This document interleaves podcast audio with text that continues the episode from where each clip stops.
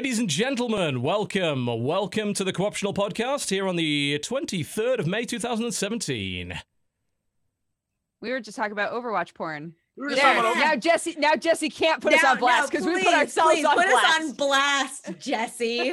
We're so scared of what the internet's going to think of us because we No, say we no, like no, the no, no, no, Overwatch no. You- porn. You mistake my intentions. No, it wasn't to insult you or make you look bad.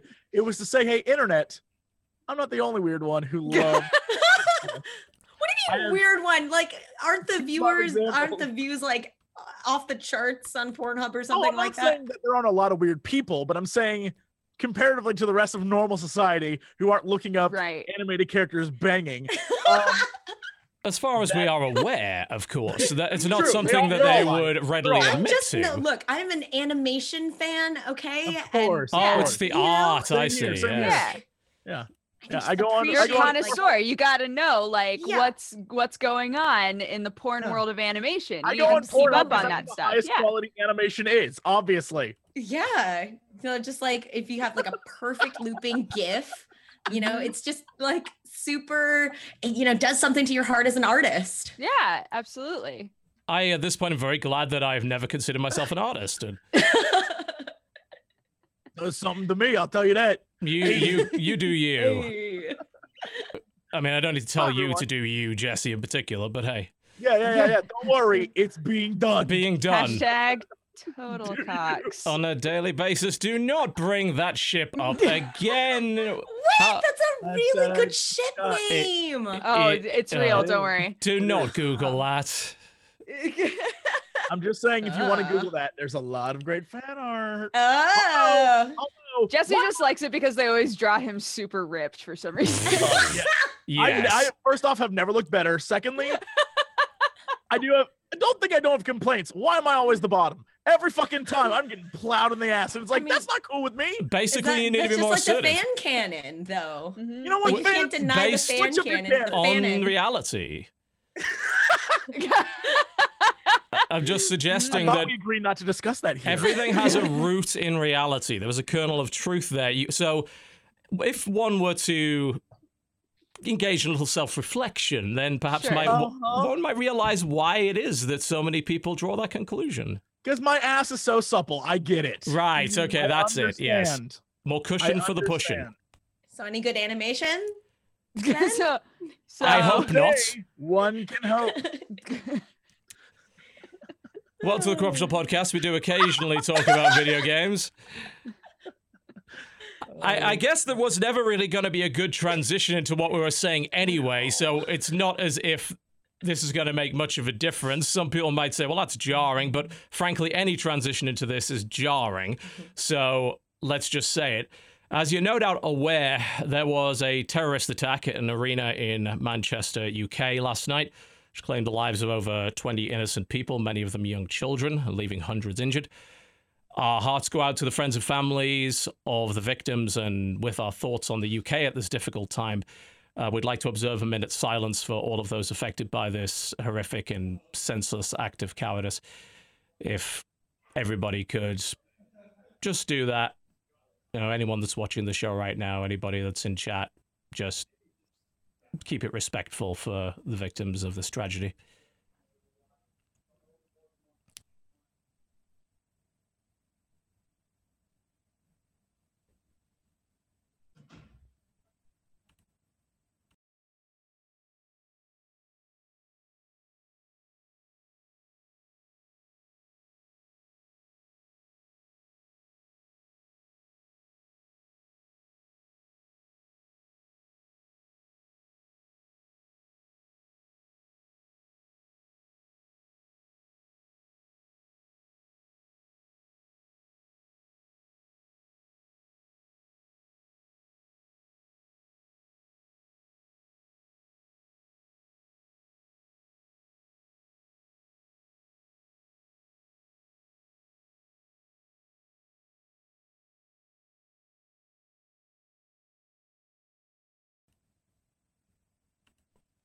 All right, thank you for that. And the show must go on, as it always does in situations like this. Our special guest today, voice actress, host of many a show on Geek and Sundry, live streamer, and all around very busy person. Erika Ishii, welcome to the show. Thank you so much for having me. I'm so thrilled to be here. Tell us a little bit about the many things that you're currently busy with, and also your relationship with the notorious COX over there who dragged you onto the show. That's right. Yeah. Uh, Jesse and I keep running into each other. I, I think when I first started at Geek and Sundry, you had a show um, where I you were playing retro games. Yeah. You had a show for a hot minute. And so uh, I think that was where I first met you. Uh, I So I am one of the hosts at Geek and Sundry. I uh let's see, gosh, how many shows shows do I have? I have four shows, two of which I produce. Uh, and it's amazing. I love working with Geek and Sundry. I love the community. It is the most aggressively positive, kind, and welcoming group of people. Uh, that it's, it's wonderful. So I have Geek and Sundry. I have my own Twitch channel, uh, the Tiny Potatoes. They are also incredible people.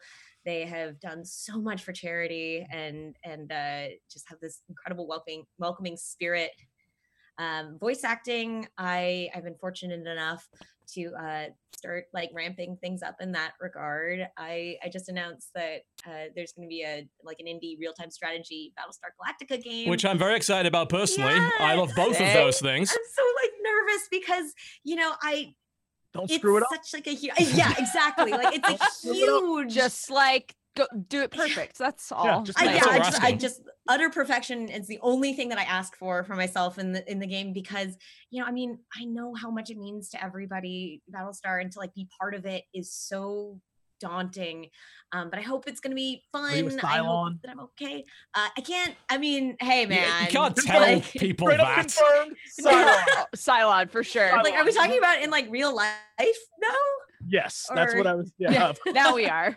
Of Oh, course, man. toaster. Of course, I was. We're gonna have to get you in on a Battlestar Galactica board game session at some point then, because oh that, my gosh that would be That's- fun. I'm so man. If I were a Cylon, I'd just be so bad at it, though. I'm just so bad like at just it. having to keep your chill. Like Yeah. I couldn't do Yeah. it. I'd be like, I'm all right, I'm a sorry. Cylon. You got me."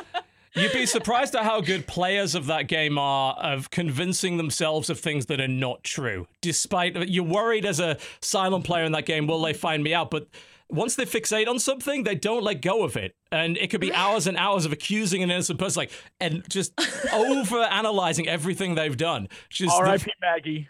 Oh, Mag- Maggie got. Did we shoot her or airlock her? I can't remember. I c it doesn't matter. she wasn't a Still- Cylon. She was Oh, not. No, she never's the son. not She's never even the close. guy. She's always killed.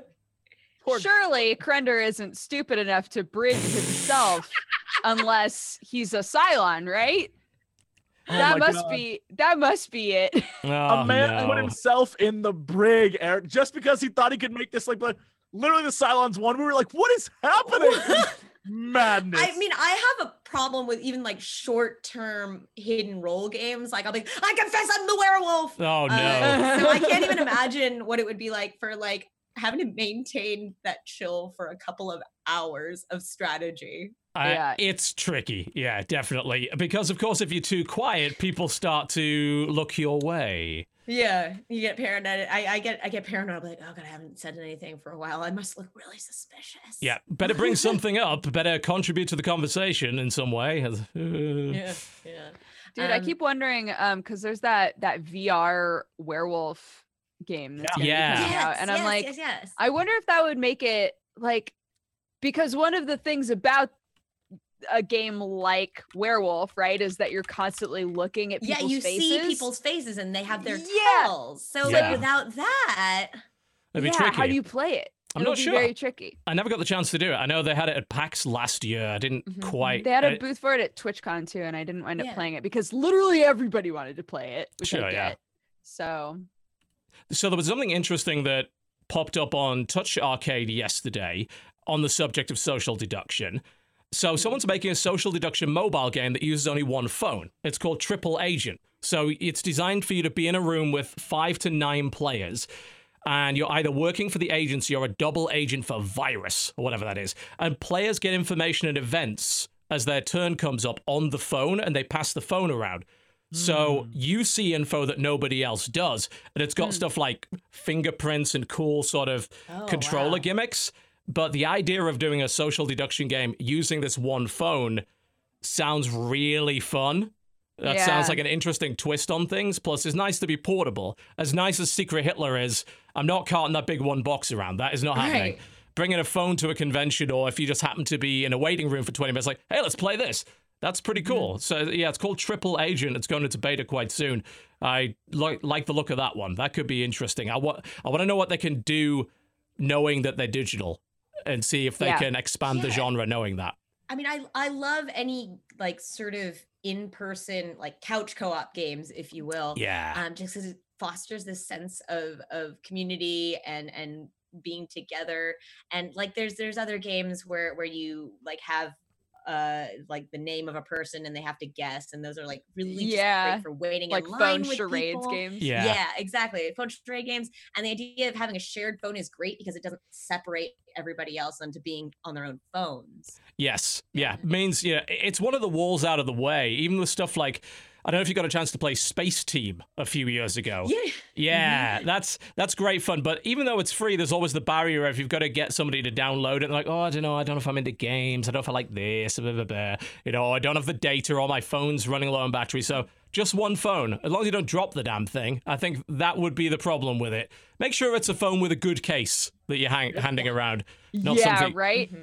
That's It's like, the- that's here's my thing. new S8 with no case, and first person to grab it, bleh, straight on the floor. Like, well, that is also, a maybe very one of those few minutes. cases that has like the extra little battery Yeah, oh, thing. Oh, yeah, yeah, yeah. so that it lasts a little bit longer, Totally. right? yeah. Yeah.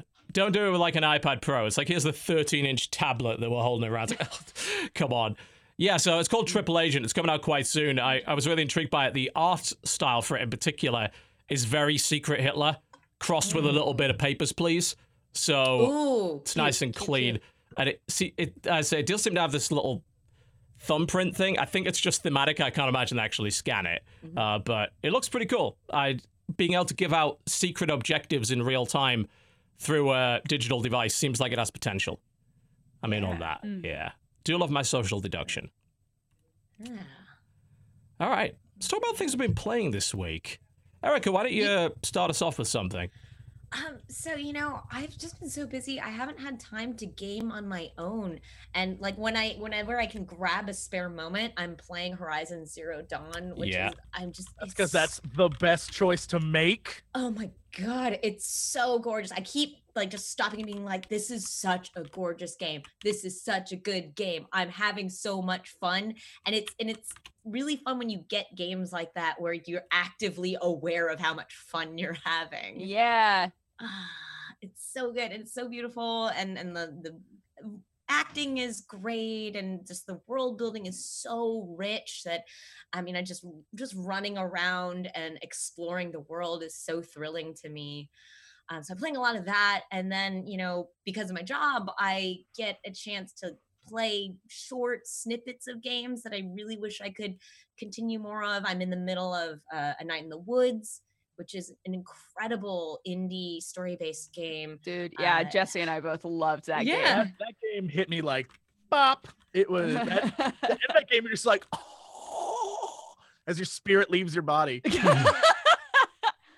It's Mhm. done very well so far. Great critical reception to it. And I think the interesting thing about it is that being a story driven game, often a character has to resonate with you in some way. You have to be able to connect with them, relate to something that they're doing, some of their kind of troubles. And what surprised me, I think, is a lot of people have turned around and said, I didn't think I would relate to an aspect of this game. And as a result, it being as story driven as it is, I probably wouldn't have felt particularly immersed by it. And yet, so many people have said, you know what, there is something in here.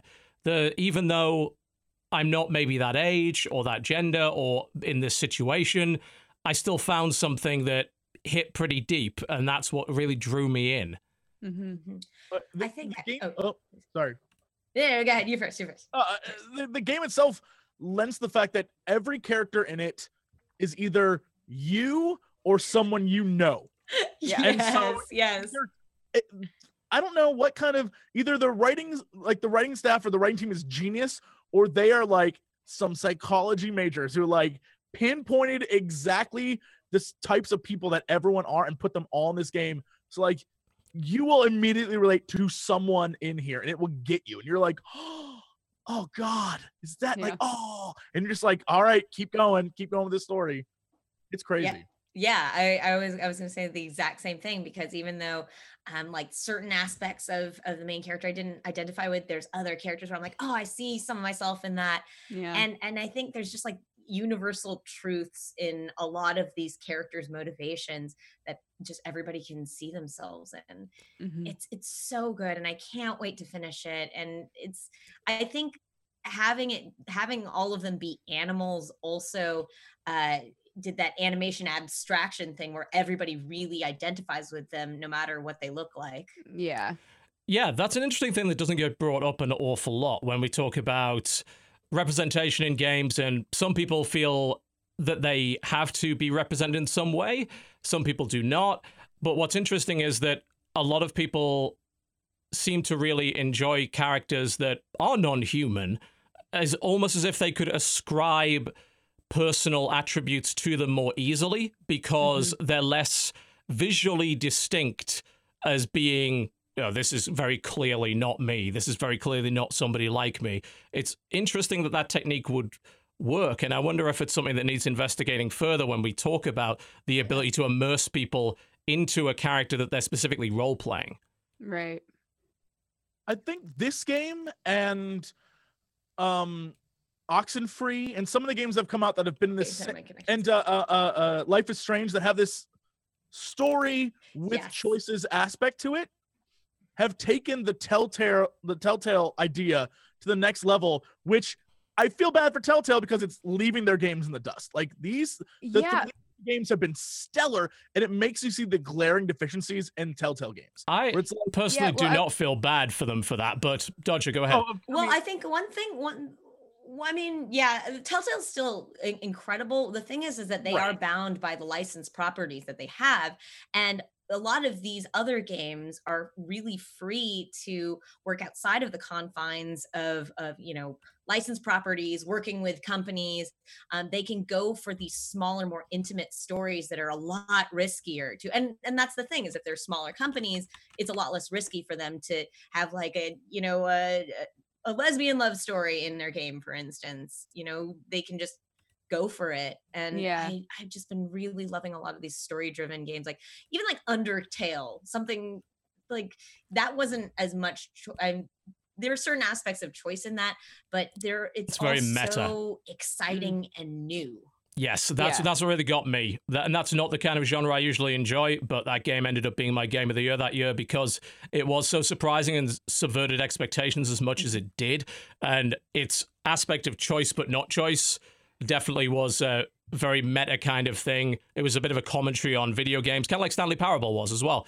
Uh, very much a uh, commentary on Yes. Player agency or the lack thereof and our tendency towards obedience. Uh, Dodgy had a comment on uh, Night in the Woods and Telltale in particular. Oh, I I was just gonna say like that that's my big hope with um Life is Strange 2 because they've announced that that Life is Strange 2 is going to be happening Yes. and I'm really excited for it and I'm also kind of hoping that they'll do what Telltale hasn't.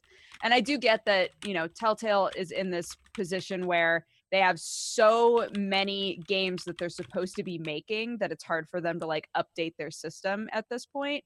But they like they really need to, man. Like there are there are glaringly obvious Mhm. things that they can do to just just they can still do the same format. They just need to update. Well, the, update the engine graphics, has update- barely been updated since they started. Uh, you know, Yeah. back all the way back with Walking Dead initially. Like it's ancient and it's Yeah. showing. And ultimately, they're a series of. I mean, they might as well be visual novels for all intents and purposes, with a few QTEs here and Mhm. there. They're very much based on, as you mentioned, the license is both the uh, strength and the lot it, weakness. you know, sort of- Sorry, my connects Good, no coming on. Sorry, you're lagging out just a little bit there. Erika, Ah, no Erika. Oh no, did Oh, we lose her? Such a, such a I- hopefully, sh- hopefully she'll be back shortly. Uh, but sort of to continue, she'll pro- the t- the speech will probably come through in about twenty seconds, and that'll Right. all right. yeah. Hopefully she'll be back shortly. Evidently, her Wi-Fi's gone down or something. The the thing with Telltale, I think, is presentation is more important in their games than others because the license might be a strength, but if you present the license poorly Right. and it's Yeah. visually not particularly well done, then that in itself is a black mark on the game more so than it would be for others. And that engine is ancient. So you've Right. got a lot of these either QTEs, which are designed to be highly cinematic and look cool, or just a lot of cutscenes that have to look cool, and good luck Here's- doing that on an ancient engine with poor animation. You know what really irritates me though is that um and I think we've talked about this before, but recently I've really Erika's Welcome back. Hi. Sorry, I'm so sorry. My my connection. Not a out problem. If that ever happens again, just rejoin the call. Everything's cool. Don't worry. We'll cover for you. Uh, yeah, I'm sorry. We were talking about uh, uh, story-driven Telltale, games. yeah, we're on Yeah, uh, yeah. Telltale in particular. George was making the point Yeah. about uh, it just saw Um, poor presentation due to ancient technology, really. Yeah, Right. I, I was gonna say also that um I think we've talked about this before recently, but the it's become very obvious to me that they're more recent games. The QTEs don't matter. You can hit the wrong button and you can still like Yeah, they've- confirm the they've QTE. And I'm definitely- like, that's not how it's supposed to work. Yeah, they've Yeah, definitely it pushed really importance bothers back. me. I think. mean, sorry, Erika, go ahead. Uh, yeah, I mean, to, to me, like I, the reason that I play games is for story-based decisions, Mm-hmm. and if they can be complemented by the design and the gameplay, that's like tops for me. Like, like Yes. uh, The Last of Us, uh, the, Mhm. The Last of Us Left Behind, where you know you're doing the storytelling uh, and and the the gameplay design just really complemented it well. Like that's tops for me. But for me, like I'm just I love the way Telltale's narratives play with your emotions and make you feel like you have this illu- there's this illusion of choice and it's crippling. Yeah, and it is an illusion in many ways. And That's the thing. Like I I feel like I would appreciate it way more if, you know, in in the moment where I had to make a big decision as Batman with Catwoman, I knew that I if I hecked it up there would be a consequence and I would see like a hecking up scene happen afterwards. You know, like I want that I want that scene and it doesn't happen because I hit the wrong button and then I'm like, "Oh, oops, that wasn't Q." Well, Jesse can Okay, tell you of a series of games that he loves that do that really well, and that's David Cage's stuff. David Right. Cage is a master of making games that have uh, soft failure states. So, um, Beyond Two Souls, great example, and I love this about him because game over is relevant in quite a few different games. Like some games just need a game over screen. But the cool thing about Beyond Two Souls in particular is that you can fail, but it won't stop the story, but it gives you a non optimal result, which is still a failure state. You're still compelled to be good at it because you get a better result. But by failing, you're still advancing the story in some way. It's not a hard stop. And I love that aspect of it. Yeah, I, I feel like for Beyond Two Souls, there was a lot less branching story than in uh than Heavy in Heavy Rain. Rain. Yes, th- you're I mean, definitely it was, right. it was very it was very linear, but it still had that feeling of of the, the illusion of choice and the the failure state haunting Yes. you at every decision. I, I agree. yeah, And I, it I still think Heavy Rain was a had better the- game. It also had the idea that how you played the ghost was it affected that world as well. So it wasn't just Mm-hmm. like how you played the characters in that. It was in the ghost scenes. If you were a dick, it would like change outcomes. Or if you were like Yeah. super nice as a ghost, it would change outcomes. Or if you Mm. were like, I'm gonna be her friend, like really look after her, it would change. So like the way he did that was genius. Not the best game in the world, but like the stuff in it is like. mwah. Oh, agreed. I I, can't didn't wait for Detroit. I'm so I'm excited. so excited. That is my most anticipated game this year, I think, just because I mean, yeah, it seems like the narrative branches for this one are crazy. I don't know how they managed to do all of it because I mean, just from a programming standpoint, having having a, any branches along the way before the end are just bonk is just, just bon- a bonkers amount of coding. Yeah, And we've I think- seen we've seen Bioware do it right, where they start thin and then they expand in the middle and then bring it together at the end. Mm-hmm. And Yeah. at some, you know, a lot of people complained that Mass Effect Three in particular, it's like, well, everything I did didn't really matter, but in the middle and towards the end, it does to some extent. Like you can't have necessarily your decisions be completely game changing in every way. But the more that you feel like you've altered the universe, even if the outcome is just flavored differently, the better that's going to be. Mhm. I'm very excited for Detroit for the same reason. It it's strange for me in particular, with someone that's not a story driven game, that's very mechanically driven and quite competitive, that I actually like David Cage's stuff, but it feels like what I'm doing has a genuine impact. And I feel like that's the biggest strength of video games. That's the biggest strength of that interactive element of video games. Marrying the storytelling with the mechanics and then giving me choice and consequence that was based on my own personal failure my ability to play the game well. Right. The man is a golden god. Let's just, I'm just saying it again. I want to reiterate. He went to a PlayStation press conference, walked out on stage, and said, "Here's a head," and people cheered, and then he walked off the stage. It's a damn cool looking head. The One of a man, head. it- like, he's like, "Here's a head," and everyone's like, yes, yes. It was a head. It was like a well rendered head, and then he left, and people were like, "Woo!" The man is like God. He I mean- cannot do wrong. yeah it's it's really exciting you know as, as somebody who came from film i think that the most exciting stories are going to be told in video games in our lifetime it's so exciting to have a medium being Mhm. developed as we grow older and and like the the the stories that we tell through video games and the way we tell them he's Mhm. innovating in them and there's so many other companies that are doing risky exciting things and like expanding how we view gaming uh, and that's just so thrilling to me The key point that you made there is the way, as far as I'm concerned. Like, you can tell any story in video games, but can you tell it in a way that t- takes advantage of the things that this medium can do that no other medium can do? Which is why I think cutscene heavy gaming in particular is sort of missing the point. And anyone says we should be more like film, it's like, no, we probably shouldn't. There are lessons to learn from film, but we should not try to ape film because it is a non interactive medium. You can't just take the interactive bit out of games and then expect them to be as good as a piece of non interactive media like film, television, or books. Right.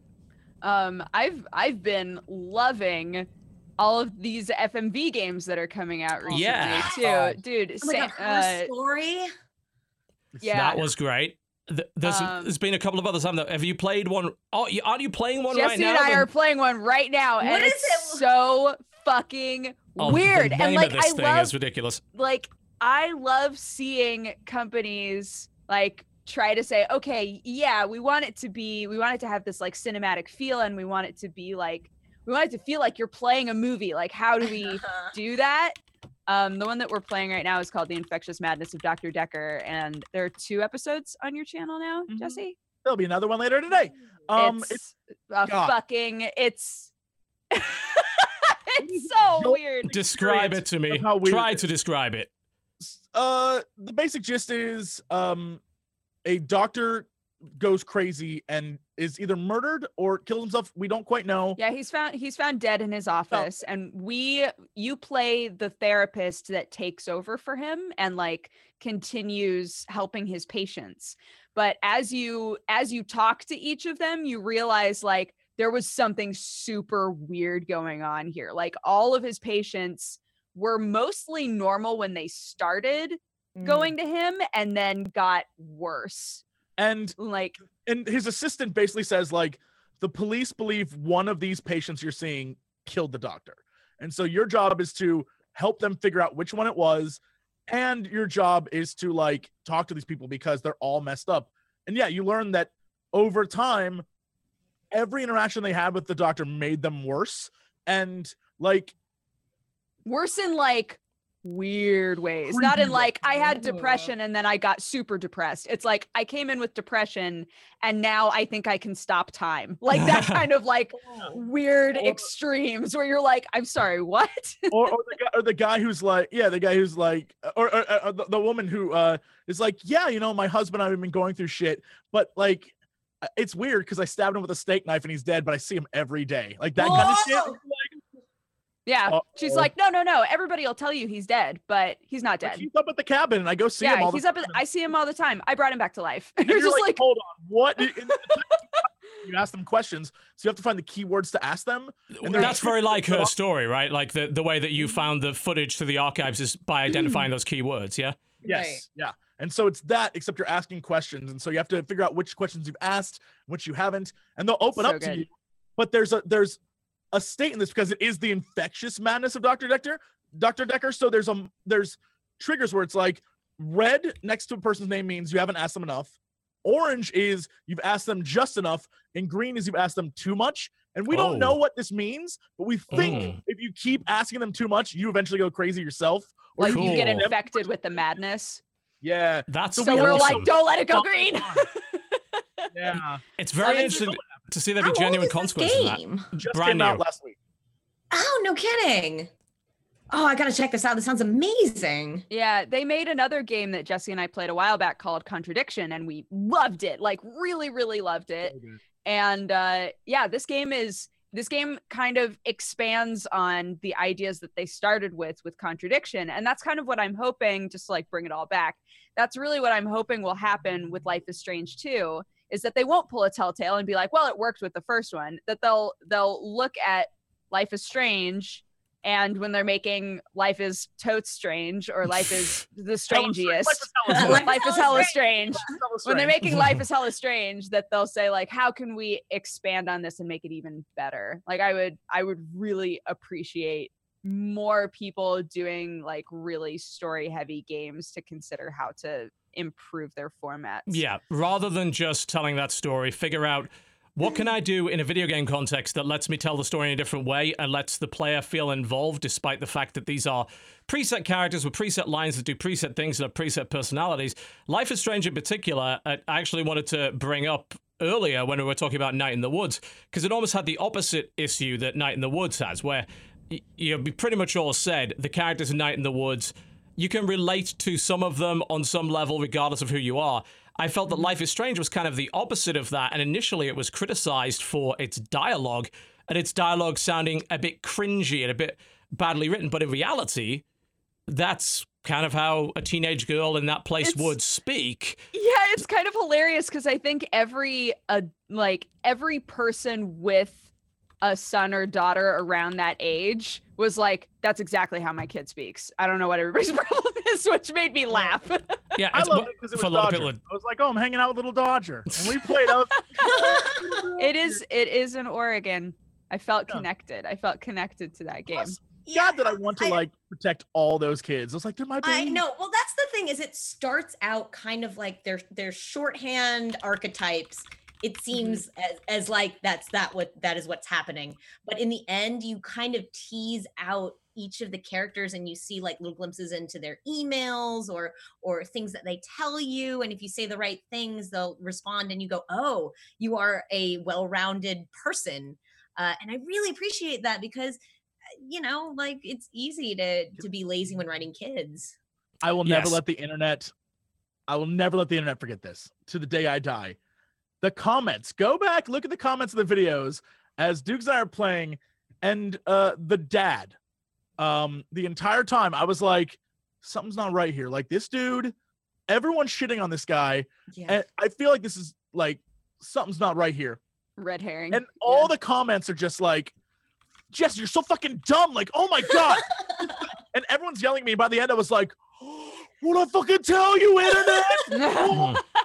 I was so pleased with myself that like I just stuck with it and didn't give into pressure because everyone's like, no, you're a terrible person, Jesse, for liking the dad. that I was is like, that is what's hard about playing those types of games online is that I think that you get a much more, I don't know, like pure experience out of a game like that when you're able to just go with your gut and not have a million voices being like, but I think that you made the wrong choice, or I think I you should that. really do this.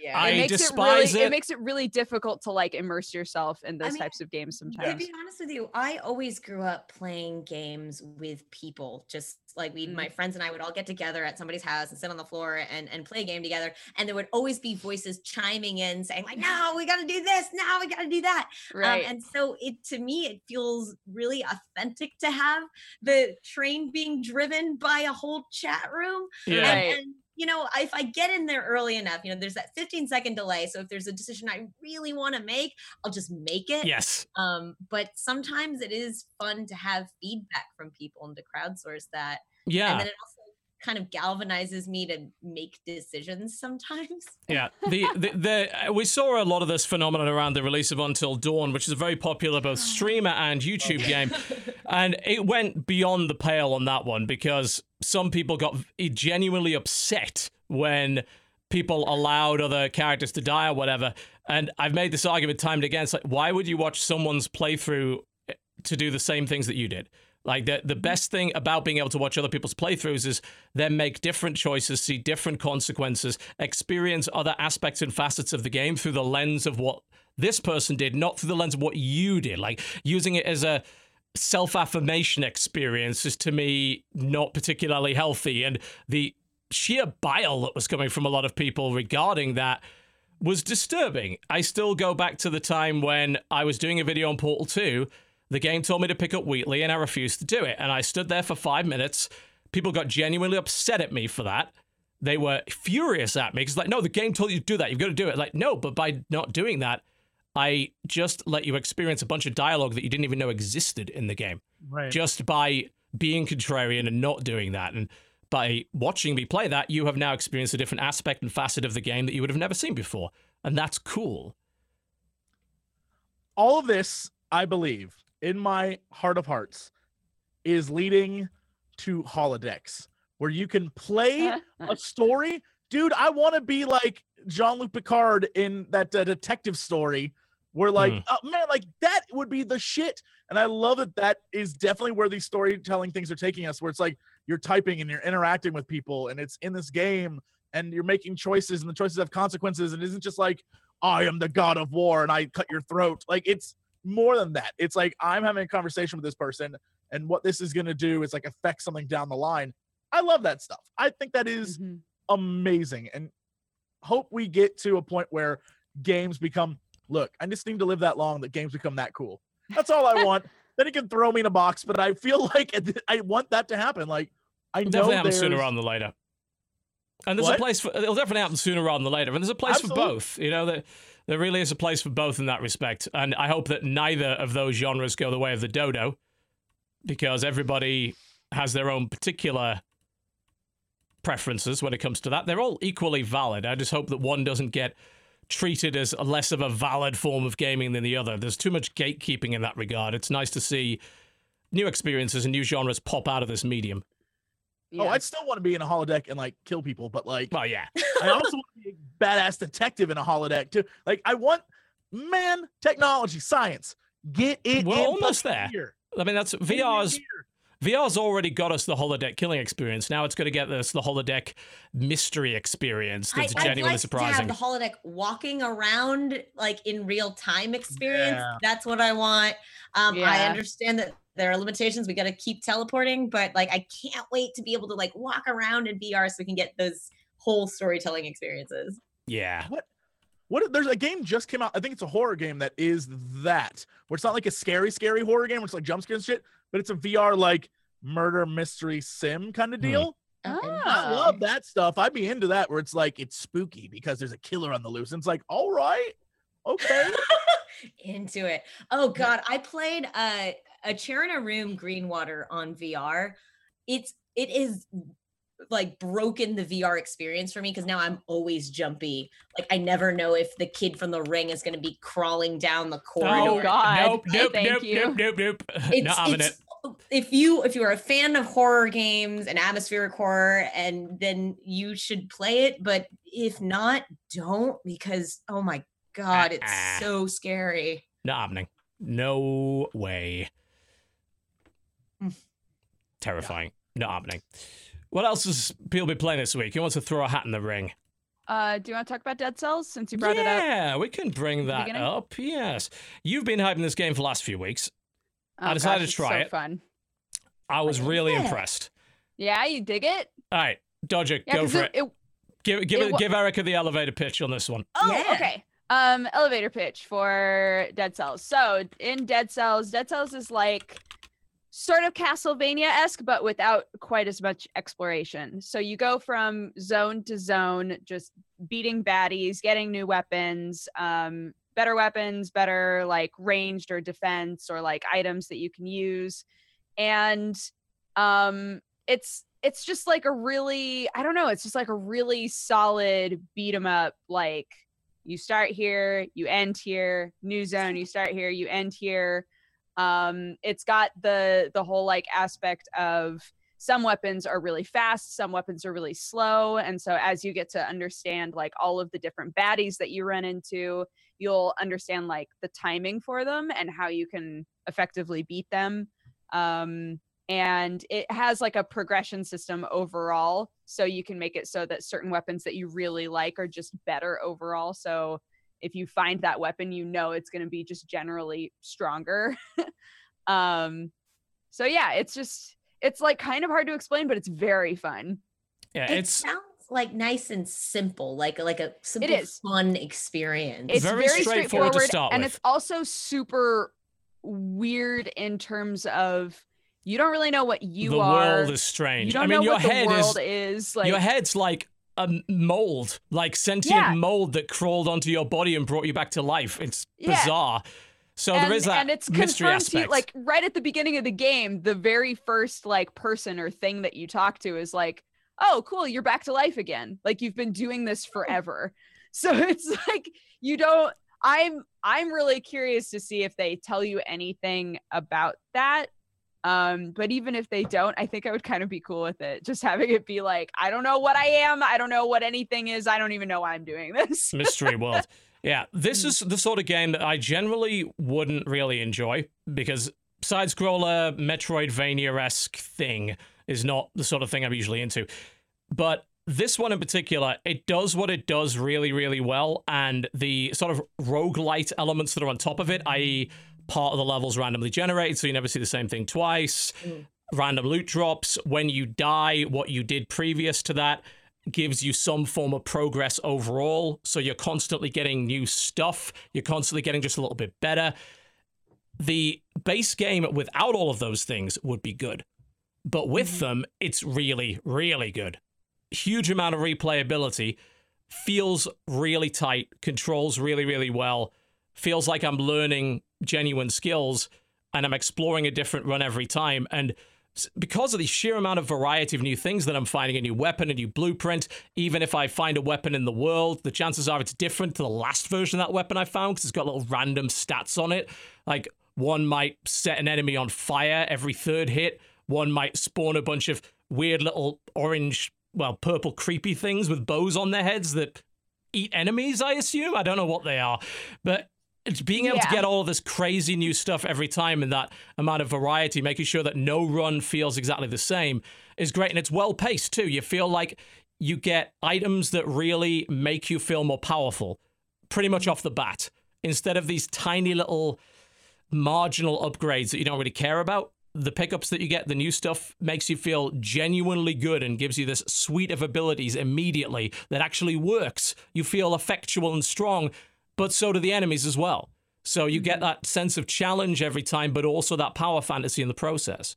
i guess they're gonna nerf bleed i'm really sad about that Probably. Stacking game- bleed items is like my Mm. favorite OP move in that game. Is just be like, all right, so I I've got like my the- blood sword, I've got Yeah. my blood kunai, and I've got my blood shield, and I've got my like it's Toss all these things, just watch the the monster just fall over and bleed to death. Yeah. Game's yeah, currently in early access, so about half of the game is done. There's still a lot of content, but they're readily developing it.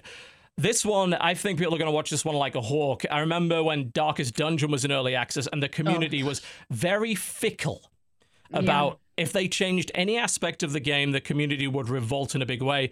There was the heart attack issue that Oh, ve- a lot of people didn't like that. Yeah, and when they added corpses corpses, as well. and everybody was like, what? Yeah. And their solution eventually was just like, oh, okay, we'll just let you turn them off if you don't want them then, which I think is ideal. You know, if you don't want them, don't want them. That's great. Yeah, But this one in particular, they're going to, they already have a very large player base. The game shifted over 100,000 copies already, which is unbelievable. Bearing in mind it came out with no fanfare at all. It's extremely Huh. popular.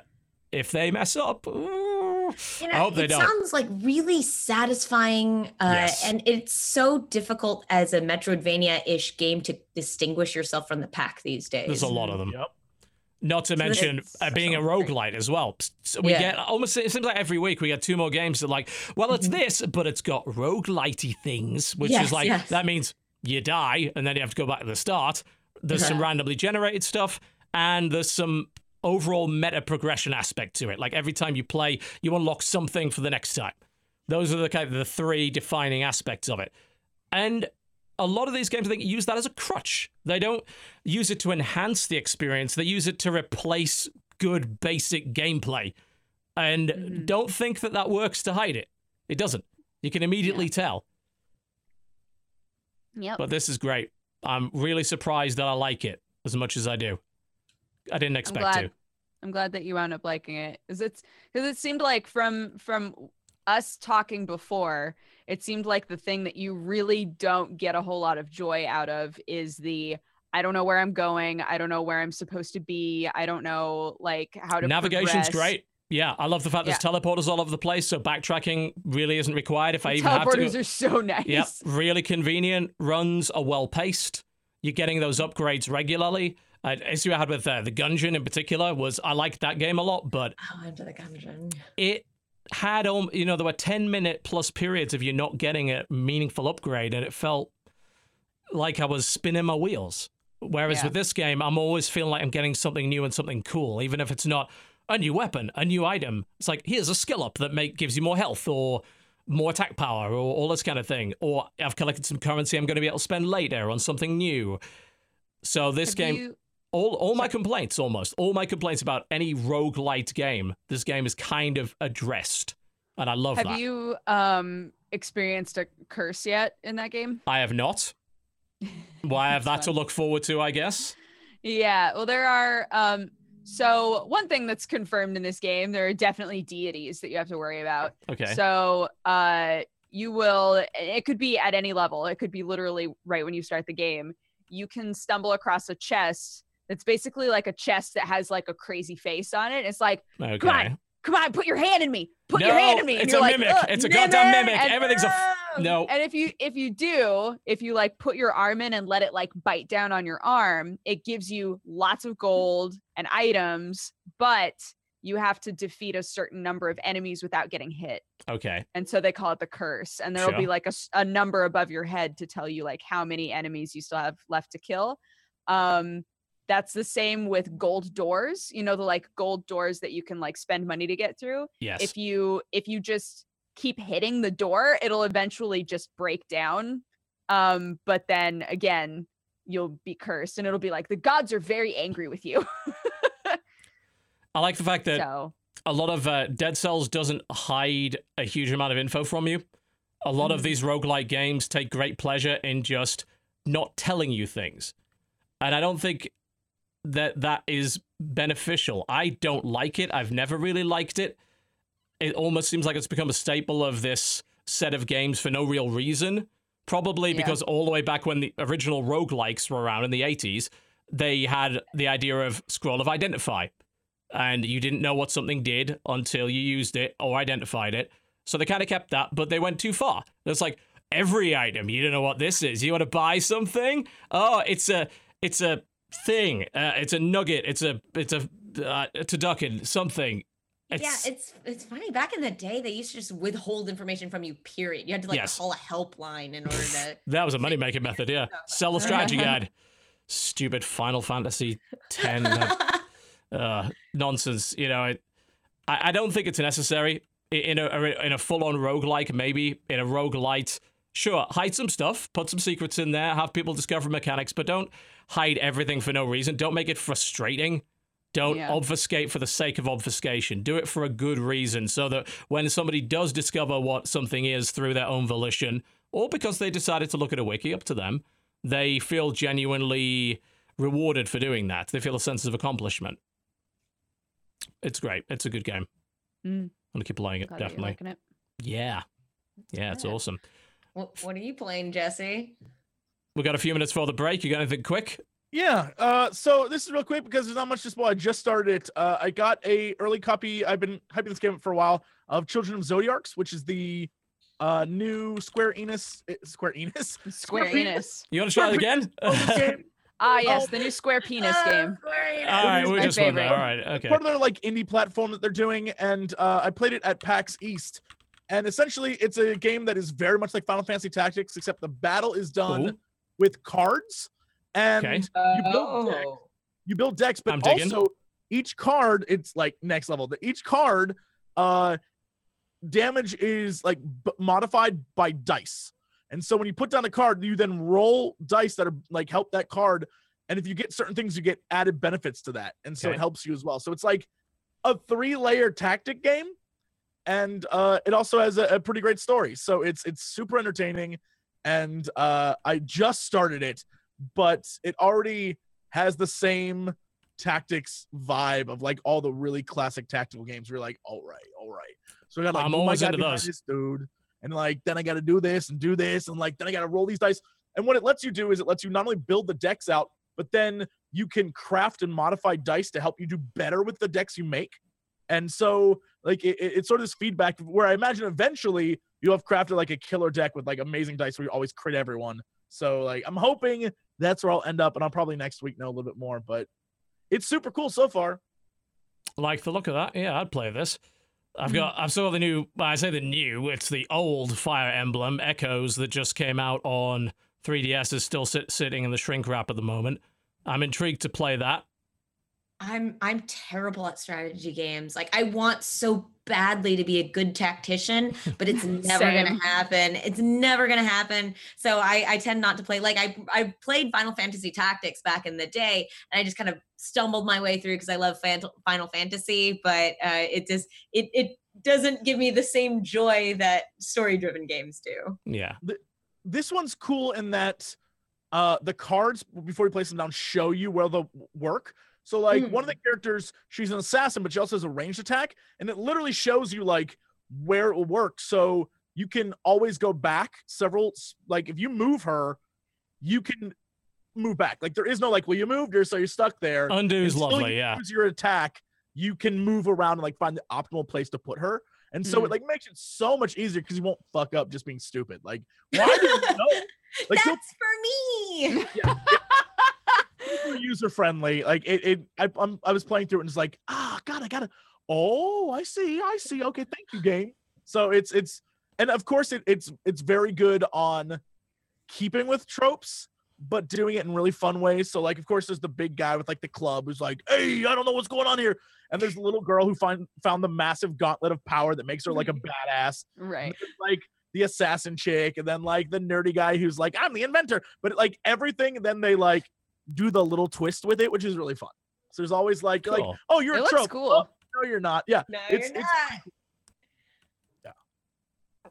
so That was I, am all about tactics games Yeah. like that I'll, I'll hold on to that till it, it comes closer to release. But yeah, I do love my tactics. Eventually, I'll actually play that Fire Emblem, but Persona is still eating up all my time, so that's not going to happen until I'm done with that, at least. which The, fire emblem uh the new one, Echoes, which Dude. is the remake of uh, Gaiden, I believe.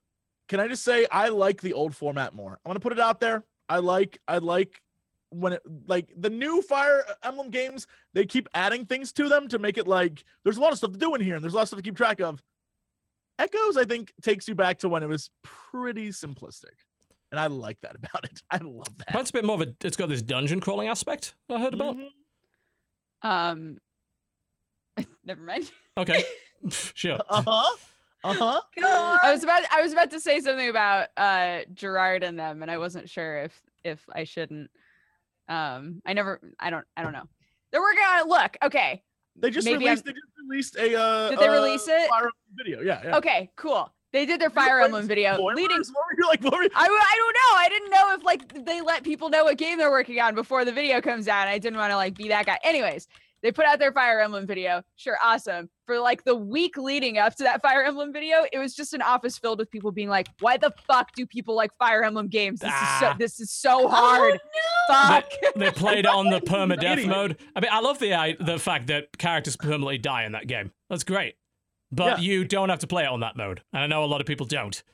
Well, when your name is I the do. completionist and you have to, you have to, which is crazy. So GG, bro. I I hope. Saves coming like a boss. man. Like crazy. Yeah. yeah. This is not something I could ever do.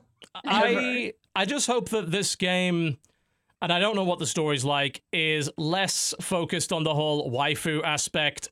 And honestly, you know, oh, it super is. It, it- Oh, this is before no. it got. This game is Oh, from no, an era. oh, is that good? Uh, wait, good or not? Like, too much waifu, too little waifu. No, it's it's. Can there really it's be from an era too before it Yes, was like One hundred percent, yes, yes. It's it's it's it's more like Overwatch than anything else. Where it's like the waifuness comes from the fact people are just obsessed Oh, okay. rather than they don't shove being in your face. actually in the Yeah. game. Good. And that's what early Fire Emblem was like. People were like obsessed with characters in it, but they didn't actively be like, now stroke this character and she'll love you. Oh like, God, no, yeah, that wake them till up, blow in their face. Oh God, no. Yeah. Good. That's good. That's that sort of torpedoed fates for me. So I'll hopefully enjoy this one a bit more Mhm. as the cackles go on in the background. Let's take a break. When we come back, more about the games that we've been playing this week. You're watching the Corruptional Podcast. Do not go anywhere. We'll be right back. Ladies and gentlemen, my name is Total Biscuit. StarCraft 2 can be pretty rough sometimes. It's skillful and demanding, it stretches even professional players to their absolute limits. Bearing that in mind, the last thing you need is somebody yelling in your ear and reminding you of all your mistakes. Your SCVs can't mine when they're dead. That's why I created the Total Biscuit Announcer Pack for StarCraft 2. Enjoy positive reinforcement, Your supply blocked. Might as well GG now. sincere compliments, What do you lack in minerals, you make up for in charm. and calm, relaxing notifications. Your base is under attack. We're all gonna die. Are you a Zerg player? Let me tell you how beautiful you are. Metamorphosis is a beautiful thing. Oh, oh god, it's monstrous! All this and much, much more from the man who brought you the best play by play event in history. Building a supply depot right here. This could be the tactical crucial move of this entire game. It's on about 20%, 25%, and here we go. The Total Biscuit Announcer Pack. Available to buy now in game on the collection page. Resume the real-time strategy ing. Ladies and gentlemen, welcome back to the co optional podcast. Ah, enjoying the official soundtrack of Persona 4. Listening to way too much Persona music lately, honestly. I will say this though, I don't know if I'm entirely sold on the Persona 5 soundtrack versus 4. I know everyone's got their favorite, but I'm leaning towards 4 being a little better. But I love just the like jazzy feel of five. the Yeah. jazz feel five though. Three It's funny. cool. I'm not. I'm not playing Persona, but you know, I have roommates who are, and so I just hear it constantly. yeah. and so I, I've got. I've got that. Yeah, yeah, exactly. All day. tell you, best Persona soundtrack may very well be Persona Q on the 3DS, which was the uh, crossover with Etrian Odyssey. Because what they did was they took Persona music from 3 and 4, they mashed it together and did a collab with it, and that was really cool. Very much worth looking up the soundtrack to that game. The gameplay, not so much because it's one of those first person sort of dungeon crawlers, but with Persona bits in it. You know, not a true Persona game, but Right. music. Mm, delicious. Dude, I'm literally the other night I sat down and I was like, I'm gonna beat five. I'm gonna just beat it because Okay. I'm in the last area. I'm gonna just sit down and I'm gonna beat it. Got halfway through the boss battle, like the final boss battle. It's very Uh-huh. obviously the final boss battle, right? And started falling asleep. And I was like, if I know if I know Persona games, I know that the second this boss battle is over, I'm gonna have an hour and a half of cutscenes Mhm. Yeah. so I have to go to bed. Like I can't, I won't stay awake. I can't stay awake for this. So um my PS4 is currently in like rest Suspend mode. mode Yeah. halfway through that boss battle. And when I come back, I'm gonna be like, okay, what was this guy all about? Yeah. Shit. I've been using suspend constantly for Persona 5 just with remote play, and it works perfectly. Long as I remember not to load another game, it will just jump right back in where I was. So Nice. Yeah, I was actually surprised because um Sam and I finally have our projector working. And so the projector is literally only hooked up to the PS4. And I didn't realize that you can play games and then have them like in their, you know, off to the side state and be able to, as long as it's not another game, yes, you can open any other application you want. Like we were able to watch Crunchyroll and everything, and Persona 5 is still like running in the background. I was like, Yep. Huh. I I- thought you couldn't run two things at a time, but I guess it's just games. the technology. Wow. I know, I know. because I remember when we had to like make sure that there was enough save space on a cartridge, you know, and like Mhm. if your memory card was full, you're like, I guess that's it. I guess I just have to replay this entire level over again. Mhm. Yeah. Ugh. Yeah, it's nice, especially for a game like Persona where you can only save in certain places. It, that Mhm. suspension is great. Mhm. Using it constantly, it's never failed. Speaking of something that will hopefully not fail, I would like to talk a little bit about our appearance at MomoCon. Myself, Jesse, and Dodger are all going to be there. we have a little schedule of different panels we're going to be we working already on for you. jig, like, We can, yeah, if you want. to. Momo A- a shoulder Yes. Sure, feel free. Oh, I'll let, I'll let you guys do that. You're the experts on that. So, The uh, um, Critical Role, a lot of the Critical Role folks will be there as well. indeed. We Cool, we're gonna cool. pick a fight with them. We already said we're doing it. Throwing Is it, it is down. it be a dance fight or just like a regular, like a like a Fist they- fight. I mean, they're know- like they're voice actors, so like you know they don't need to be pretty. They are, but like you know, like rough them up a little, guys. I think we've just given yeah. permission to punch them in the face. Absolutely. Yeah. We don't need to protect their 8 by 10 They don't need it. Yeah. It's don't- true. Like their Mm-hmm. voices are, you know, how they makes the money. Right. Punch them here, not here. Here, not here. Do Yeah. not touch the vocal cords, though, guys. Here, No. Not here. Got it. Yeah. So here's our schedule for MomoCon. It's on the screen right now. Friday and Saturdays when we're doing panels, 1 p.m. to 2 p.m. Talking with Total Biscuit in the Sidney Marcus Theatre. 5.30 to 6.30, Co-optional Podcast will be going on in main panels A, A411 to 412, which is, I think, the big panel room. After that, about half an hour after that, we're going to do autograph signing session for an hour. Feel free to come down to that. No, we're not charging for it. So come along, get a photo, get an autograph if you so desire. Just don't bring 10 things to sign. Will you sign And anything. within reason. Within No, reason. Okay, real. he will. I'm not guaranteeing it. Saturday, May the 28th, 2.30 to 3.30, the Co-optional Lounge on the main stage. We're going to be playing Super Fight and Snake Oil. The guests will be myself, Dodger Jesse. We're going to be joined by Super Bunny Hop, Atlanta native, as well as Mathis. So that should be entertaining, I hope. Streams, they're going to happen. There's like six Momocon streams. We don't know which one it's in, but there is a Twitch team, twitch.tv slash team slash Momocon. So if you're trying to find it, we'll tweet it out, of course. But if you're confused as to where to look, if you're not going to be there, then you can head on over there. I think everything we're doing is streamed. And of course, if you want to attend in person, it's the Andrew Young International Boulevard, Georgia World Congress Center. Big convention yeah. center over there. There are tickets still available. Momocon.com slash Momocon dash 2017 dash registration. Gaming, anime, Oh. comics, and all that good stuff. I'm Come on so down. excited to walk the floor with Dukes and look at anime. Do all the anime stuff. Well, the animals. What what animals are you into right now? What merch are you looking for? Oh man, you know I'm I need a few body pillows. yeah, yeah, Jesse. What uh, what animes Okay, are you do into you right have now? do you have any do who has body pillows? Do does anybody have a body body pillow? Who do you have? I, What ha- do you have? Who do you have? I have Grimmjow from Bleach because you Mhm. gotta. Mm-hmm. Um, and I also have a Hatoful Boyfriend limited edition. Wait, shut up. Yeah. No. the Who? top side, the top side is Anime Boy. Backside, Bird Boy. No.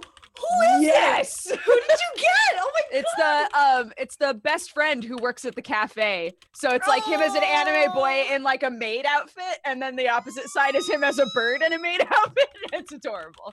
That's so cute. How did It's you real get cute. that? It was part of a humble bundle like extra Oh, when they, they, were did the leggings for those too. I yeah think. they they did the they did the body pillow cover. I got that Body shit. Hell yeah. Man, Mhm. what are you shaking your head about? Anime was a mistake. Remember when bu- anime was a mistake? It's true. Remember when body pillows are about like boobs and stuff, not birds. I remember. I don't remember that. Equality, That's man. John.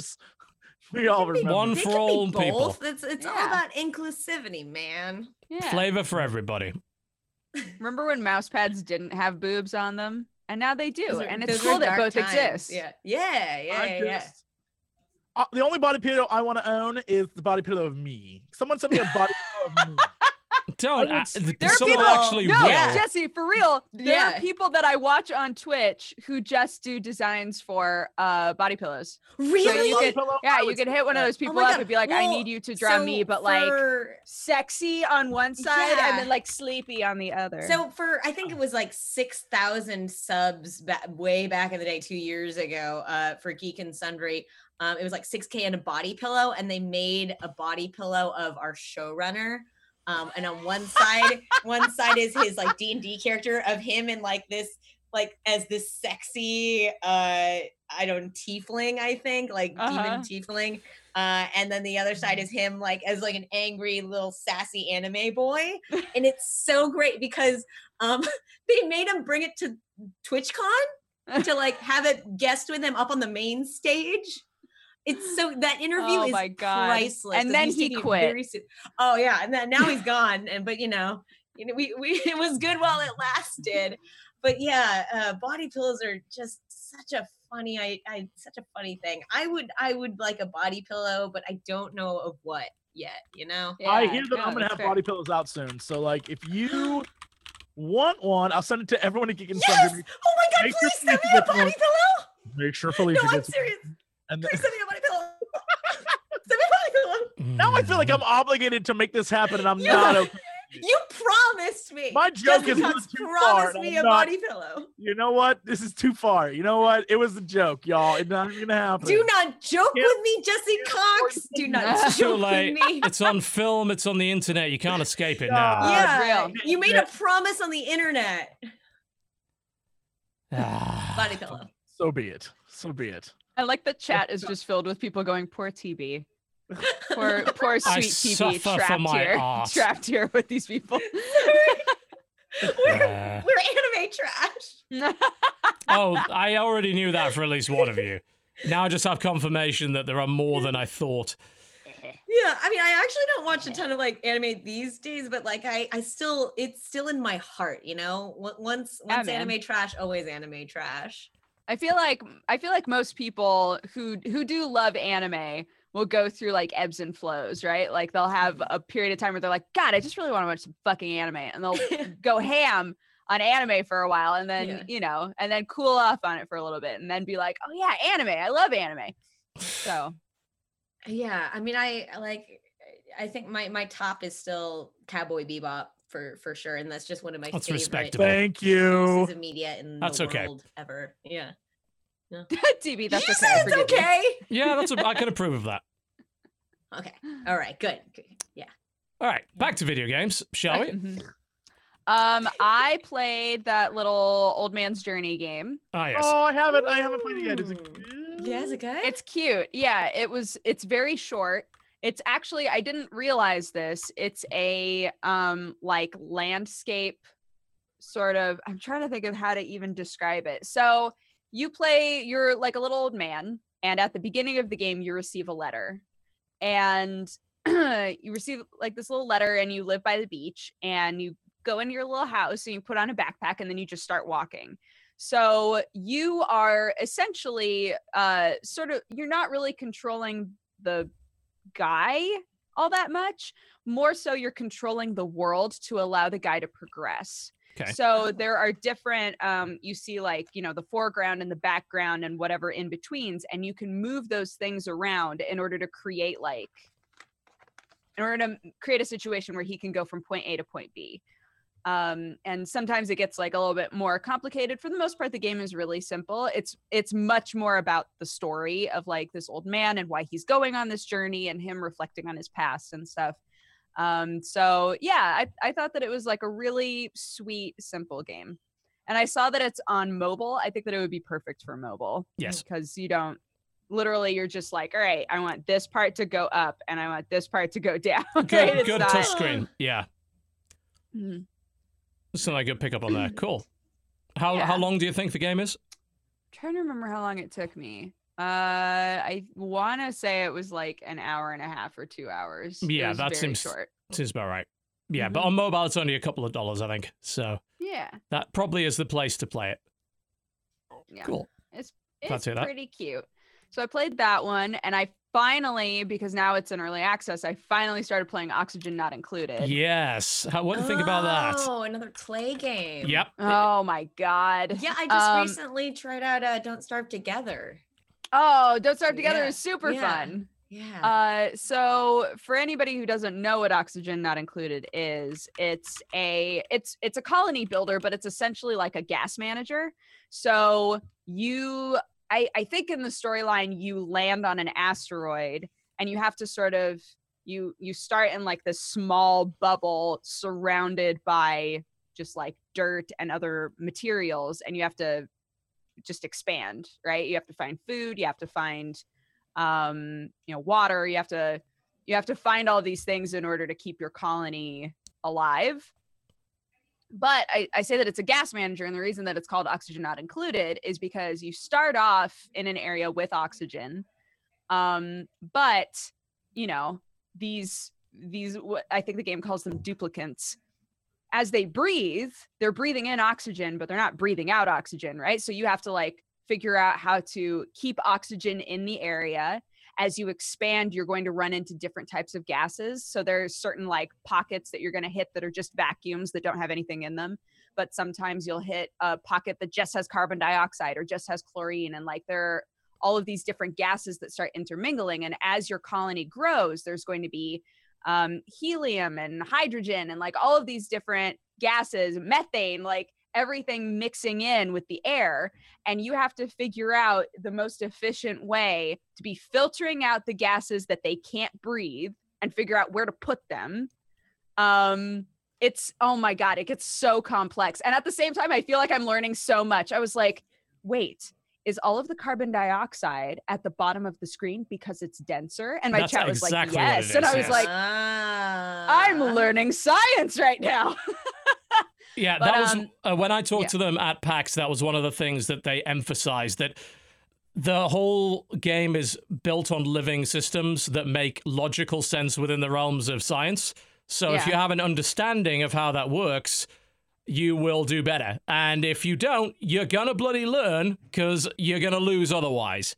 right Oh man, I yeah, I love like games that have that or have incidental learning in them. Yeah, me too. I was like, you know, this is really, really difficult, but I'm delighted at the fact that I'm, I feel like I'm learning a lot about like different gases. Like it's so interesting. And there were some, Oh, yeah, sorry, there were, no, it's totally fine. There were some things where I was going, okay, well, I don't know why I would need this. Like, I don't know what this is for. Um, there are some, you know, valves that are like, oh, you put this valve on to make sure that that pressure is normalized. And I was like, I don't know what why I need to normalize pressure or like um there are switches and I'm like, I don't know why I would need a switch. And then uh, you know, people were saying like, oh, you really need to be careful as natural gas is filtering into the air because that's explosive. And I was like, oh my God, there's so many things to think about, you know. So um, well, it's a what could go wrong simulator. You know, the, yeah. you're not supposed to survive. You're gonna die, and hopefully in a Mhm. hilarious way possible. And the whole point of it being that those replicants or duplicates or whatever kind of have minds of their own, and they're not very nice people, generally speaking. They can get greedy, they can get gluttonous, they can get lazy, they can just get resentful of people, and they start to do things that you don't want them to do, and you They have to have- manage that. Yeah, they have traits a la like Darkest Dungeon. They have positive Mm. traits and they have negative traits. They have things that they're good at and things that they're really bad at. Um, it took me a while to figure out how to assign jobs. I was like, in every colony builder, there are j- you can assign jobs. You can say like, don't fucking do this. You're bad at it. Yeah. Do this other stuff. You know. Um, so once I finally figured out how to do that, it made it a lot easier because yeah, they'll they'll depending on their personality type and the traits that they have like if you if you wind up with a bad group of people you might wind up having nobody that ever wants to pick up anything and you're just like where are all of my materials No. oh they're just sitting there nobody's picked them up you know so um yeah like assigning jobs becomes really important and there's always going to be things that you don't think of um And that'll that probably be the thing to- that kills you as well. It's like, ah, Yeah. damn it.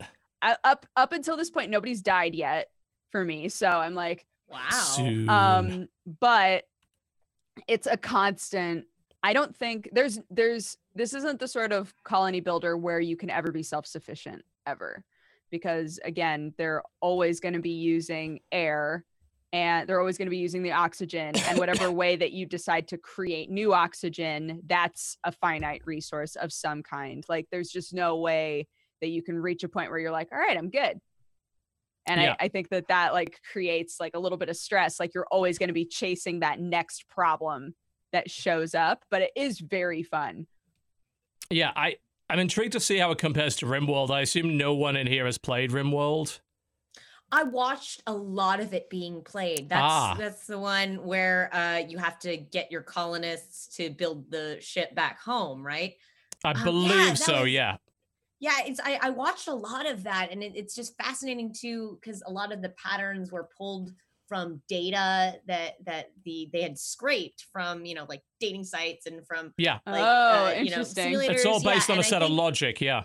Yeah and, and so that that was fascinating to me because talk about incidental learning you know they just like pull stats in order to make game design and that's that was fascinating yeah that looked really i am again bad at strategy uh, and resource management like it has to be in the form of cute animals uh, for me to really go for it uh, but but yeah that looked like a really good game Need a hardcore Yeah. Viva Pinata for you, by the sounds of it. yeah God, I love that game. We need that back. It was great. So good. Just get rid of that stupid little maze game with the eating of the sweets for the breeding. Get rid of that, and everything else is great. It was an awesome game. Love that damn thing. Yeah, It- yeah. Uh, and, and also Animal Crossing for the Switch. Animal Mm. Crossing for the Switch. That'll that'll be a system sell. I'm assuming they ever stock the damn things again. We'll be. I'm interested to see sort of which one wins out because I think these games are directly competing. Klei's art style, I think, is going to walk all over RimWorld, but RimWorld is definitely further along, and I'm interested to see which sort of wins out. I mean, I've loved everything Klei's done, even the stuff That's- that I'm not a fan of personally. I can That's appreciate. my thing too. I've I've I think that all of Klei's games have overall been just very clean and very good games. So this is the sort of early access situation where I'm like, I have complete confidence you are going to finish this game. Um, I also have confidence that you're gonna make the best game that you know how to make, and it's already pretty good. So um, yeah, I'm happy with it so far. I'm it'll it'll be fun to see what sort of things they tweak in a game like this because uh, uh, from my perspective being somebody who might not even understand the patch notes right like they're just like oh we've adjusted the way that um this gas does this thing and i'll be like hmm, No. Can I ask you a Uh-huh. question? interesting What Yeah. you got? Like, so I'm looking at the wiki, and like I'm trying to see all the different like things that are in this game. Is there a win state? I don't believe so. i don't think so I Or does this think you're gonna until you lose. eventually I think you're- you're- survival. You just got to keep surviving, right? Yeah. well i think like technically you're trying to get to the surface of the asteroid is that correct Oh. I- I'm I not just- sure. because what you're saying and like everything I'm seeing, it's like okay, you're just basically you're chasing that next gas, you're chasing that next fix of gas, man. And it, it- I'm like, all right, well, eventually, do you run out of world? Yes, or do you do. you Yeah. for you to con- so like, in the end, Currently- you die no matter what. Like- Currently, in the current version of the game, there's no win state. They probably will not add one. Eh, basically, these games are all derived from the granddaddy of them, which is Dwarf Fortress, which is one of the most complex, ridiculous games. I love reading about Dwarf Fortress. I could never play it because of how crazy complex it is. it's like But- eve yeah Yeah, re- read. Um, if you have some time, read the saga of Boat Murder. It is a The what? Okay. This will require some explanation. So there was a succession let's play of a game called Dwarf Fortress, which is a very complicated game about dwarves that go and build a fortress in a very hostile land. The dwarves have their own the minds of their own. Everything goes wrong and it's a game of you will eventually die. They called the castle for the succession let's play where everyone had to play a year then hand it on to the next person Boatmurdered ah, for some reason okay and they a lot of the guys that did it wrote it narratively they wrote a story around everything that happened and showed it through screenshots the story of Boatmurdered is a story of captured elephants the elephant uprising most of the dwarves dying in lava and death uh, an elf war crazy dwarves locking themselves up in workshops to make satanic trinkets uh, dwarven mayor bureaucracy. Everything you could imagine that could happen in this game can because there are so many complex layers of simulation that crazy shit happens always. But the game is impenetrable. It is extremely hard to play. It's been in development for about a decade. Only a couple of guys making it. It's completely free but some games have tried to give you the dwarf fortress feel but make it more accessible RimWorld is one of them. There are a couple of others. I think Castle Story was trying to do it, and they even kickstarted. it. rimworld is still so fucking hard though Yes, and like Oxygen not included rimworld is is trying to do it too. just like fuck Well, that's the Oxygen thing. not included i think is much more accessible because it feels more it feels more lighthearted. Yeah, and it's it's Um, top down and the UI is a bit slow less humans crazy. Is But that's the thing about Dwarf Fortress. you They're can't make a Dwarf Fortress style game without all of the layers of simulation because the whole point is emergence and unexpected behavior. You can't do that if you haven't got a bunch of systems for the NPCs to interact within. So you can't simplify it too much because it just won't work. So I'm intrigued to see which ends up being the spiritual successor to Dwarf Fortress that people are more apt to access, that are able to play. Right. Mm. So I'm intrigued. Uh, there's, both of these look like great options. Klei makes great games. So it's currently in early access. It's been in alpha. They could have bought it on the site for a while, but it did come to Steam early access. But there's a lot of work to do there. Nowhere near done. Neither's RimWorld, but RimWorld's been in development a lot longer. Yeah. I'm intrigued. I want to try one of them at some point. What you got, Jesse? So I finally we talked about this last week, and I was like, I'm definitely gonna play it. Uh, Regalia of Men and Monarchs. Yes, I haven't got around to Oh. this yet, but I'm What is that intrigued. So it is. It's uh, for some reason I'm on a tactics game kick right now. I don't know why. Uh, It's a good kick to have. Is it's a it's a tactical game where you play as a young man who has been given a kingdom, uh, and it's in shitty, terrible, terrible state, and it's you. I love that idea already. like- yeah, it's you, your two sisters, one who's like the bubbly one, one who's like, I'm the sexy but like mean one, and then you're like manservant. And you go there and discover that your kingdom is in ruins, and you've inherited this mess, and um you mistakenly like eat the ashes of an ancestor, and he Oh. now I'm sorry, how do you accidentally do that? yeah. character's an idiot, and he Okay. uh, he eats them, and so the It's so cute. Ancestor, the ghost, follows you around because he's inside your stomach, and so he's like, "You damn kids!" And so he's like your mentor. And the basic gist is the like evil bank has come to claim the kingdom because no one for centuries has paid all the dues, and oh like my. you have to rebuild the kingdom while battling all these evil things to like get people to show up in your town. and Stuff.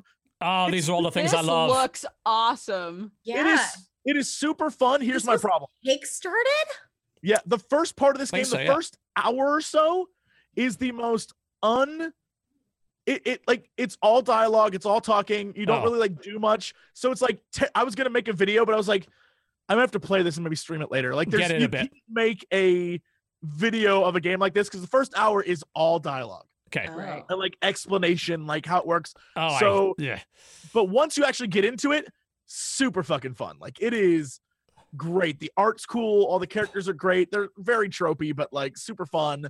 Um, and it's literally yeah on the screen there. You just had like the four of them and like the sassy sister and the one who's like cute and the, like the guy's like I'm the one. I'm the tough guy. And then you're the main character, of course, is the guy who's like, oh man, I don't want to be cake. Oh gee. Of course. yeah and it it's it's pretty entertaining uh but mechanically it's great like story wise everything's like meh ho hum but mechanically and what they have you do by building your town up and going out and find people to live in your town and then they give you upgrades and so like you have to manage a town while doing stuff and battling and it's it's that in itself is a story. The aspect of rebuilding. I love rebuilding things. Mhm. Coming into something that is a mess. It's kind of it's one of the main reasons I love Andromeda. Despite all of its flaws, it is Yeah. you inherit a mess and then you are asked to make it better. And I find that a very compelling thing to invest in. That's a good motivation for me as a player, especially that- when I could see the results of my labor. That was one of Yeah, the side aspects of Stardew Valley too. Is that you had like this this one area of the town that was just a shithole, and as you like worked and like helped the town out more and more, it would like come back to life. Yeah, and game cool. design it works well too because you know there's a built there's a, there's a world that is built and you are being introduced to it and it explains why everybody has to explain everything to you is Mhm. because you're like rebuilding from the ground up but there's A still an existing world that's very rich Right. I still. I still need to get around to sitting down and really going hard on Little King's story, especially now that they have Oh, really fixed the PC version, because that is what would happen if you mixed Animal Crossing with Pikmin with a kind of town builder. Oh my god that sounds amazing to me Okay, you need to play that right now. Um, oh my god yes Okay, please PC version's the best version. Oof, It was on I Wii initially. lost so much of my life to Animal Crossing. uh, because I just I I like beat that game on the DS. You know, I have the golden Is it- everything. it's I had all beatable? furniture sets.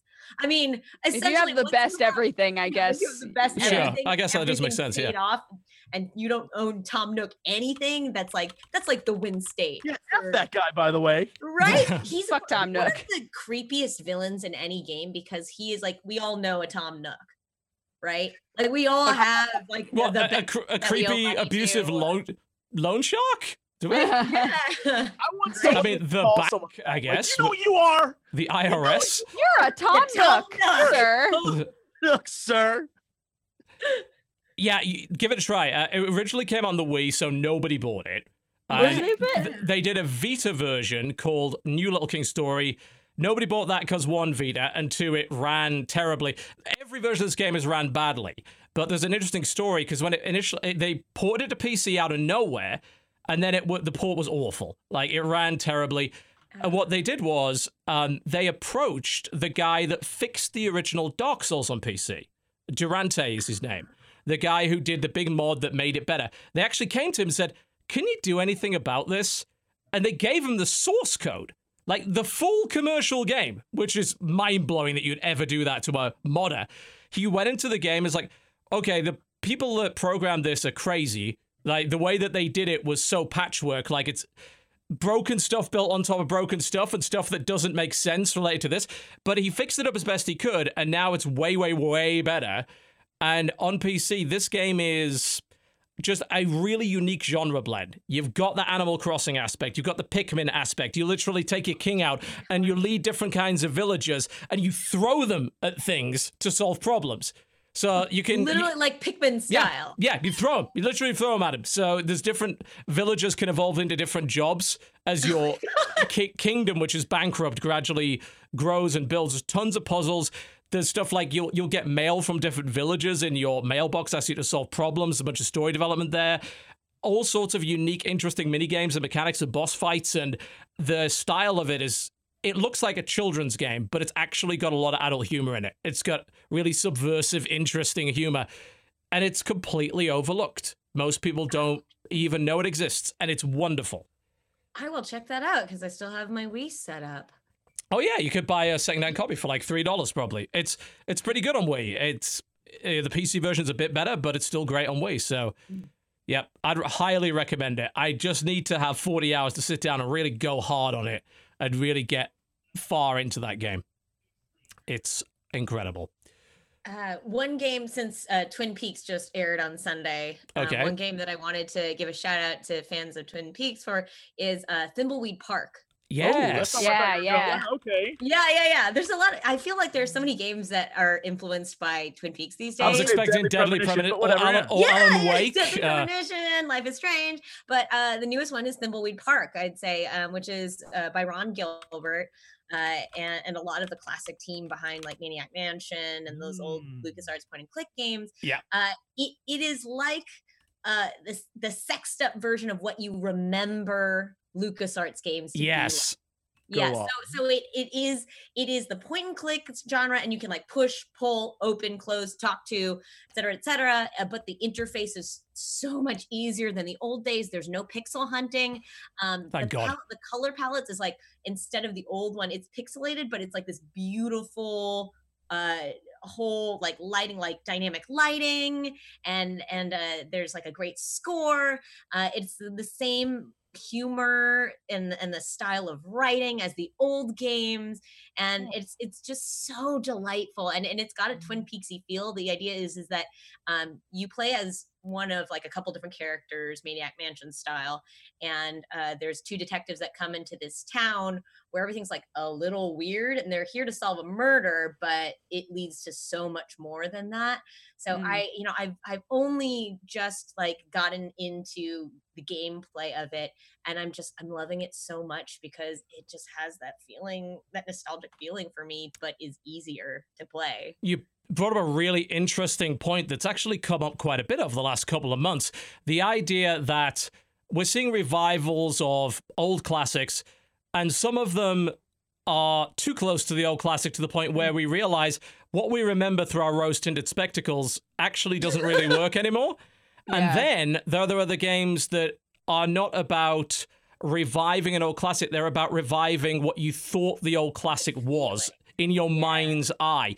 I, I'm interested, did you play Broken Age at all? I did, yes. How would you compare the two? Because Broken Age was criticized for not maybe being a great point and click, whereas this one seems to be getting a much better reception. What do you think about the two?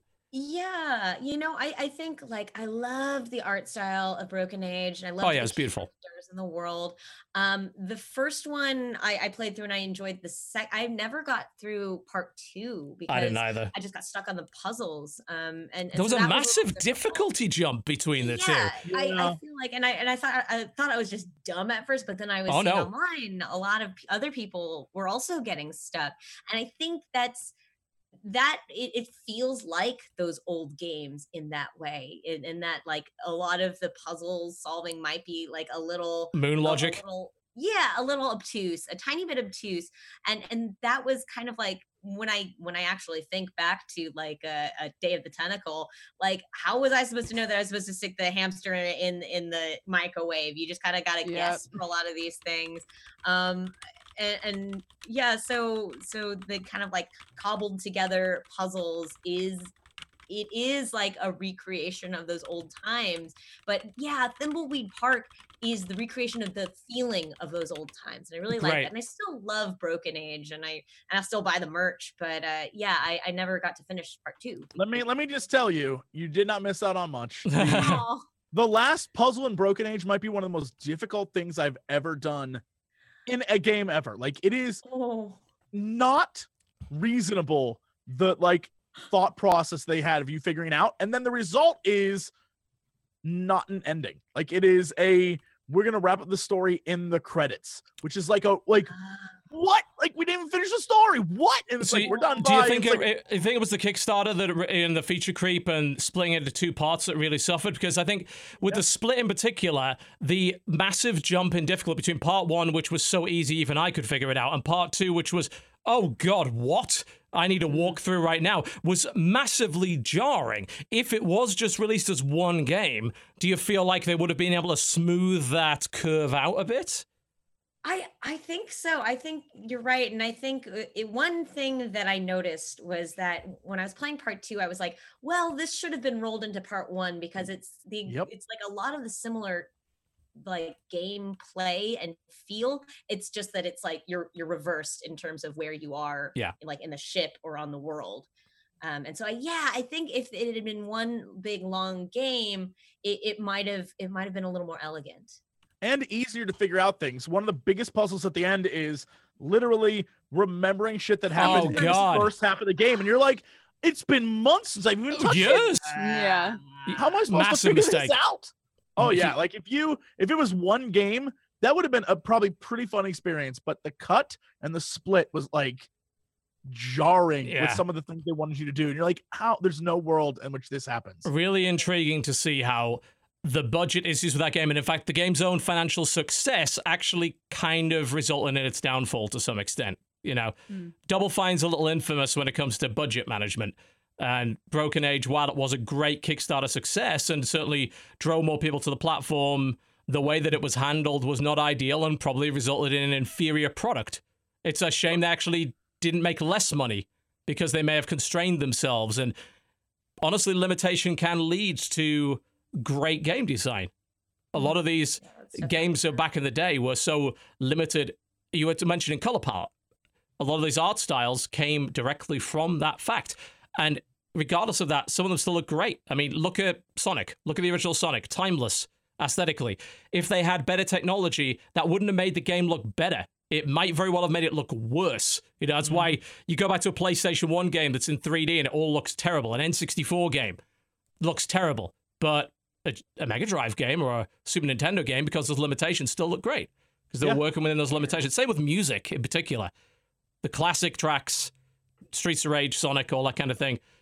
Having a, f- a full access to an orchestra wouldn't have made that better. Oh yeah, yeah. You have to create really iconic uh tunes with just a couple of notes. which means great hooks most of the time. Yeah. You know, don't overcomplicate it. Yeah, it's cool. It's, it's good to hear the Thimbleweed Park seems to hit the nail on the head. Um, and I, Yeah. I, I think our discussion's going to happen more. It's been happening with the new Quake in particular, because there was a lot of pushback against Quake Champions, and I went to bat for it last week because I finally played the beta and really loved it. And I made the claim that there's a group of purists that are sort of against it in principle based on their memory of what Quake was 10 years ago Yeah. in a non-competitive environment versus what Quake actually was. And the Quake Champions was very Quake, and the changes were a good thing to advance it and make it feel fresh. They didn't ruin it, but there is a very much a holdout group that believes that. And if they don't want to play it, that's cool. They could still play Quake to this day if they like, but the memory of Quake versus what Quake actually was very different. Yeah, and I'm I'm interested. Like I, I got a chance to play the new Crash Bandicoot, you Mm. know, uh, at like PSX, and I realized like I, I I was like, wow, I'm really bad at this. Uh, yeah. but I think it might just be because they really went for that old feeling of Crash Bandicoot, which was very punishing. A lot of these games that we used to play were very punishing just due to technical limitations, and and things have gotten easier now, uh, and so they have had to start to try to go back to those punishing feelings, like in Dark Soul, all the From Software stuff. Uh, because we just want that feeling again, and so it's interesting to see the actual games come back and and be brutal. Well, that's what that's been the big split on Yooka-Laylee over the past few weeks, hasn't it? They Yeah. some yeah. people like, yeah, this is exactly what a modern Banjo Kazooie would be. And then other people like, this is keeping the things which were in Banjo Kazooie that we didn't really like and don't really have any place. And as a result, the game isn't good. Or maybe they missed the point in some way. Like they it's like, well, let's have 200 collectibles or whatever. It's like, yeah, but that wasn't what people enjoyed about the game and the way that collectibles were designed in Banjo Kazooie was almost as breadcrumbs to lead you to other places in the level instead of scattering them in random areas. And I, it's an intriguing ongoing discussion. It, uh, I saw a discussion about a week ago where someone like, damn, I wish we could have RTS like Command and Conquer. And I was like, oh, and it wasn't competitive, and people weren't worried about, oh, yeah, the optimum build and stuff. I was like, no, they totally were. Like, you don't remember tank rushing? That was a huge thing. The problem is, you weren't watching esports at that time. Yeah. Yeah. To- those games were highly competitive. You had all of the elements that you have right now in modern RTS. It's just we didn't get to see it. You played single player and comp stomp or with your friends who were also bad. You didn't play at a world championship level, so you didn't understand the skill ceiling of the game. It's an intriguing concept. So you got to build those games around the nostalgia and what people thought they liked. Yeah, yeah, and like I'm, I'm really intrigued to see what Final Fantasy VII out of everything. That's gonna Oh, out God. gonna be They'll like, ne- I- they can't do it right, can they? It's impossible, never live surely. up to the hype. Never in a million oh, years. Oh no, no way. No. I just I want it to be good. and I just I am I'm holding out I I'm holding out hope. I am an optimist. And at the very least, it's gonna be incredible to see all of that art in an updated style. think you think we'll ever see Kingdom Hearts three? You know what? I bet our grandchildren will love One it. One day. Yeah. One day. It will come out. One day. Yeah, our descendants play it. I bet they'll really enjoy it Yeah. in Neo Tokyo when it's finally released. Mm. Those kids won't know how good they have it. No. Yeah, Uh, so there was a game that I played that I kind of promised my viewers I'd talk about because I lost my entire day yesterday to this thing. Sorry, I'm a bit hoarse right now. oh, yeah. Uh, the previous game to it, so it's called Endless Space 2. The previous game was kind of neat. The studio called Amplitude have been making games with the word endless in them, and they're all in the same kind of universe. So they made Endless Space, which I was like, eh, when it first came out, it was okay. Then they made Dungeon of the Endless, which was Right. a weird dungeon crawler slash tower defense thing. Very unique, Mhm. very strange. Then they made something called Endless Legend, which was like a fantasy, almost like fantasy love that. civilization game. Kind of like Civ, hex based. Now they made Endless Space 2. They're all in the same universe, which means they have ties together in terms of lore and races and things. Endless Space 2 has been in early access for a while. I've avoided it up until now because I don't want to play a game like that that's incomplete. They decided we're good, we're ready to go. I just lost every I lost I was up until midnight last night. I I started about 2 p.m., said I'll learn this. And I sat through the first hour or so because learning a 4x grand strategy game is complicated. Takes a while. Mm-hmm. They have a nice little tutorial mode that says, "Oh, if you played 4X games like Civ or Master of Orion before, we're going to put a tutorial on that teaches you things specific to endless space. Everything Oh. else you could probably handle yourself." And they were right. You could probably handle it yourself. And midnight comes, and I'm like, just one more turn, just one more turn. The, the feel, those great feelings that you have with stuff like Civilization, and I am really enjoying this so far. There are definitely aspects that I think need touching up. It feels like the game probably still should be in early access to some extent.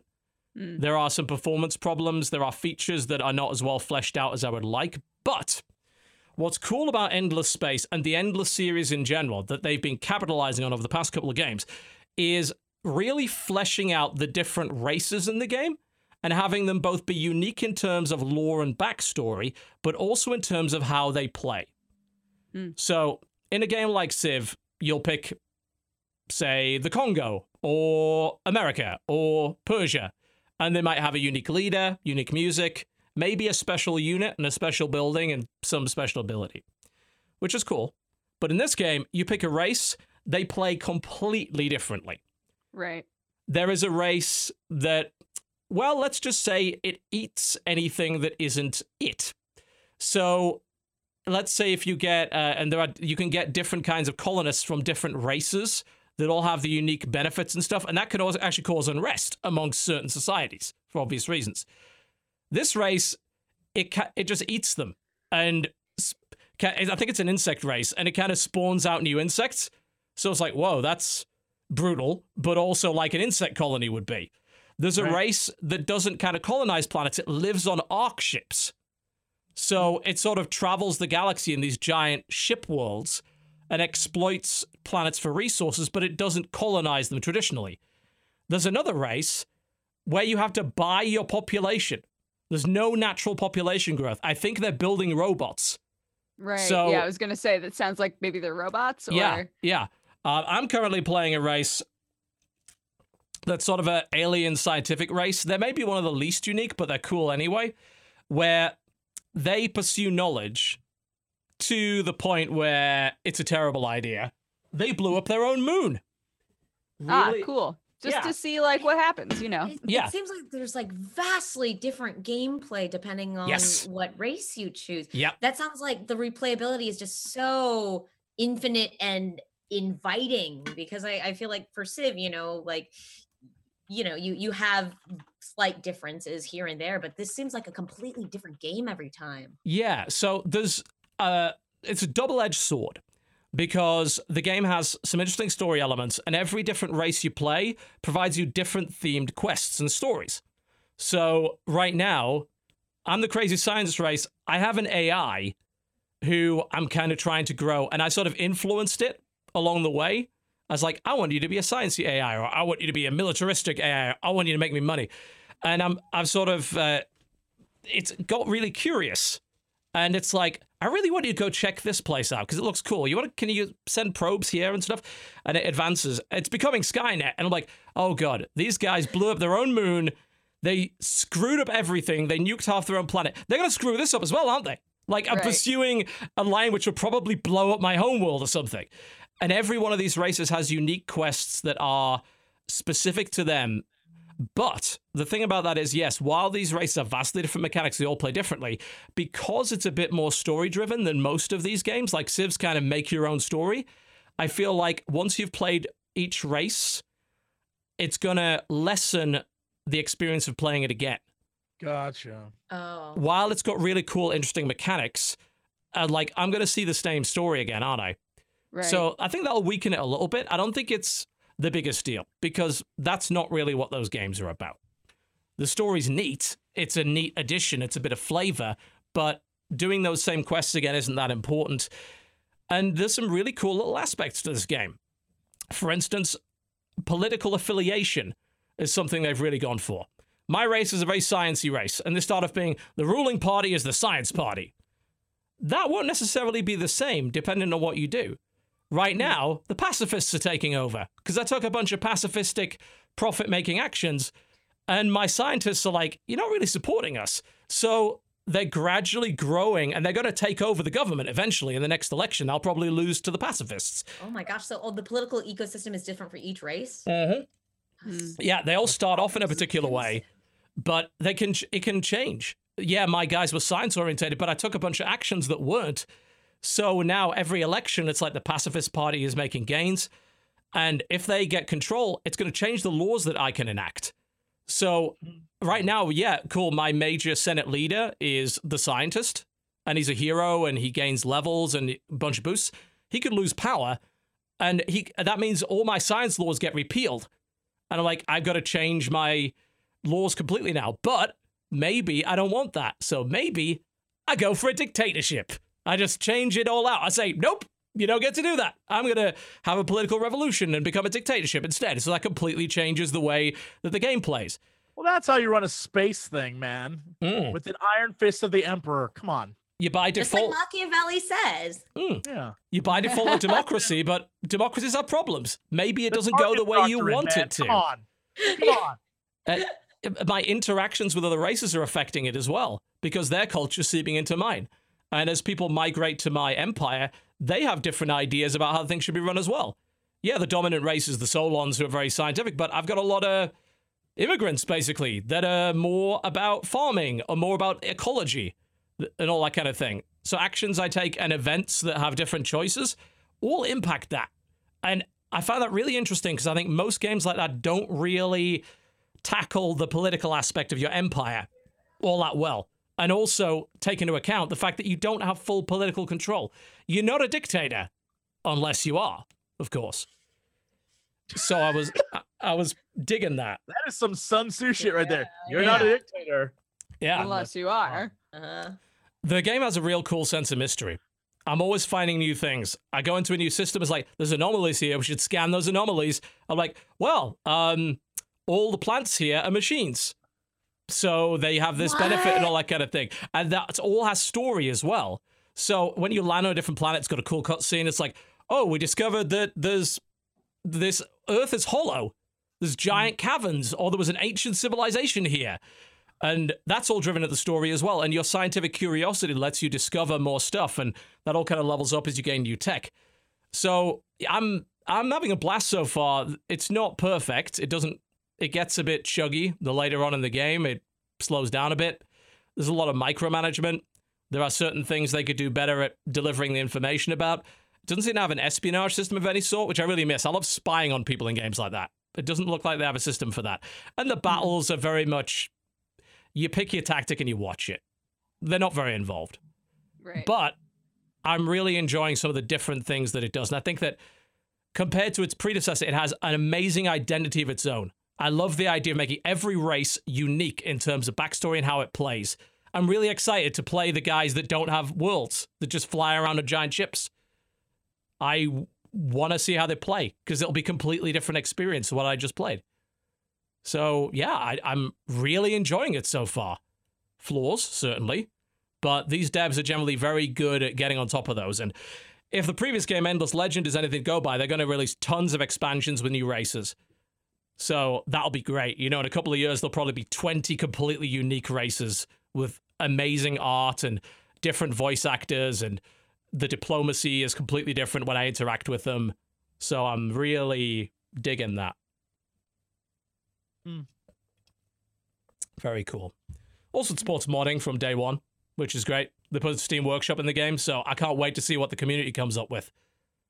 They could add new races. They could add. They could do mods converted into Star Trek or something like that. You know, That'd be cool. Battlestar Ooh. or Star Wars or Babylon Five or something. Yeah, Mm. I'm digging. It's pretty cool. A massive time sink. Pr- pretty cool. Anyone else have anything quick before we go to a break? Nope. Nope. Cool. We covered a lot of games today. Happy about that. yeah. When we come back, we do have a discussion. We're going to talk about localization. We're going to stick our hand in the wasp's nest on this one. It's it's been coming up quite a bit lately, so we're going to have a nuanced and sensible discussion, right? Yes. Like civilized folks. Yeah. Mhm. We'll see how well that one goes. So don't embarrass me, chap. We'll be right back after the break. You're watching the Co-optional podcast. Do not go anywhere. Final section of the show coming up. Ladies and gentlemen, welcome back to the Co-optional Podcast. We got news, we got discussion, we got releases for you in the last hour of the show. We'll start with something pretty brief. Not really a lot of discussion re- really required on this one, but since there was an update today, I'd like to talk about it. So there was a spat over the last few days with Wargaming.net, the developers of World of Tanks. A YouTuber and former community contributor for the game by the name of Sir Fock, I believe is how you pronounce it. I'm going to assume that that could be Foch. Nobody knows. One way Yes, or the those are the only two options. Yeah. Yes. Sir Foge? Only two possible options. Sir Fuke. So there was a re- recent release of a new tank in this game. Uh, I believe it's a made-up tank. I don't think it's a real one. Uh, Chrysler G something or I don't know. I don't play World of Tanks. I know a lot of people do though. One of the most popular games in the world by far. Big money spinner for that company. He released a video critical of said tank, claiming that the tank barely had any weak points, but weirdly enough, the main gun on the tank was deliberately weak, so that in order to play it effectively, you had to shoot so called premium ammo. Now, World of Tanks is a free to play game. They do quite literally sell gold ammunition, which apparently provides better armor penetration statistics than regular ammo. You can buy it in game as well, but it costs a lot of in game currency, so it's a bit grindy. So some people have been a bit unhappy about the way the game's sort of been going and leaning on you to try and get you to buy that stuff. But what happened was he released this video. He was not kind to the tank. Not that I think a imaginary tank has feelings, but hey. And he was threatened by Wargaming.net directly, who said if you do not take down this video, we may issue a copyright strike against your YouTube channel, which, as you're well aware, can have serious consequences to anybody that is running a YouTube channel, huge limitations, demonetization, potential ban. You know, mm-hmm. that's a way of cutting off someone's livelihood. It's pretty horrible. Is he part of like a program? I'm I'm trying to He look was, this up. yes. A program within World of Tanks where they like promote specific people. Yeah, it was a community a contributor, I think. Yeah. Yeah. So they they gave him access, like they flew him out to like Tank Fest or something, which I assume is the world, uh, every con something. The world summit of Yeah, gave him a bit of access here and there. Uh, I know. but I know it feels like it's easy to shit on World of Tanks, like Tank Fest, lol, lol. Every event they've ever thrown is like a next level party. true. Oh, absolutely. They had actual tanks at Oh, yeah. PAX, was it? I think yeah, and they they've done that before. running over stuff. Yeah, The legends crazy. of the parties they throw is like next level. It's like what you imagine insane people do. Like, I mean, what? I interviewed the CEO, and I'm pretty sure he was drunk at the time. That was a few years ago, so I think he already started the party early. But yes, th- this didn't go down well. Obviously, they just issued an apology today, which was a refreshing apology because they didn't try and duck the subject. They basically said we screwed up. Yeah. They, they they initially had claimed, which was egregious, that the video contained hate speech and homophobia, which was completely false. Not only that, it's not actually a justifiable reason to use the DMCA anyway. I mean, obviously, it would be shitty if the person did it, but that's not a reason to use a copyright strike. Their video had none of that. It hmm. certainly had harsh language, but nothing even close to what they're describing. But And those are my homophobic slurs. Yes, taking it down. indeed, apparently they belong to- I made those words up. wargaming. It's mine. Yeah, the, the, the video contained nothing of the sort. Like, it, that was a very slanderous accusation. They have completely retracted it. They said they will not make a copyright action based against opinion based videos on publicly released content. Good, because you can't. That's not legal. And also that the video did not contain that of any sort. Uh, I believe he was removed from the community contributors program, which is fine. Like, that's okay. If he's very critical of the game, I wouldn't want to be in it anymore anyway. no, Yeah. no, exactly not. Like, and that's their right, and that's fine. That's I mean, is this this is crazy because the the apology that they issued is completely uh, recalcitrant and and it addresses the issue and it seems like everything that a company should be doing. So was this original threat like somebody going rogue or something?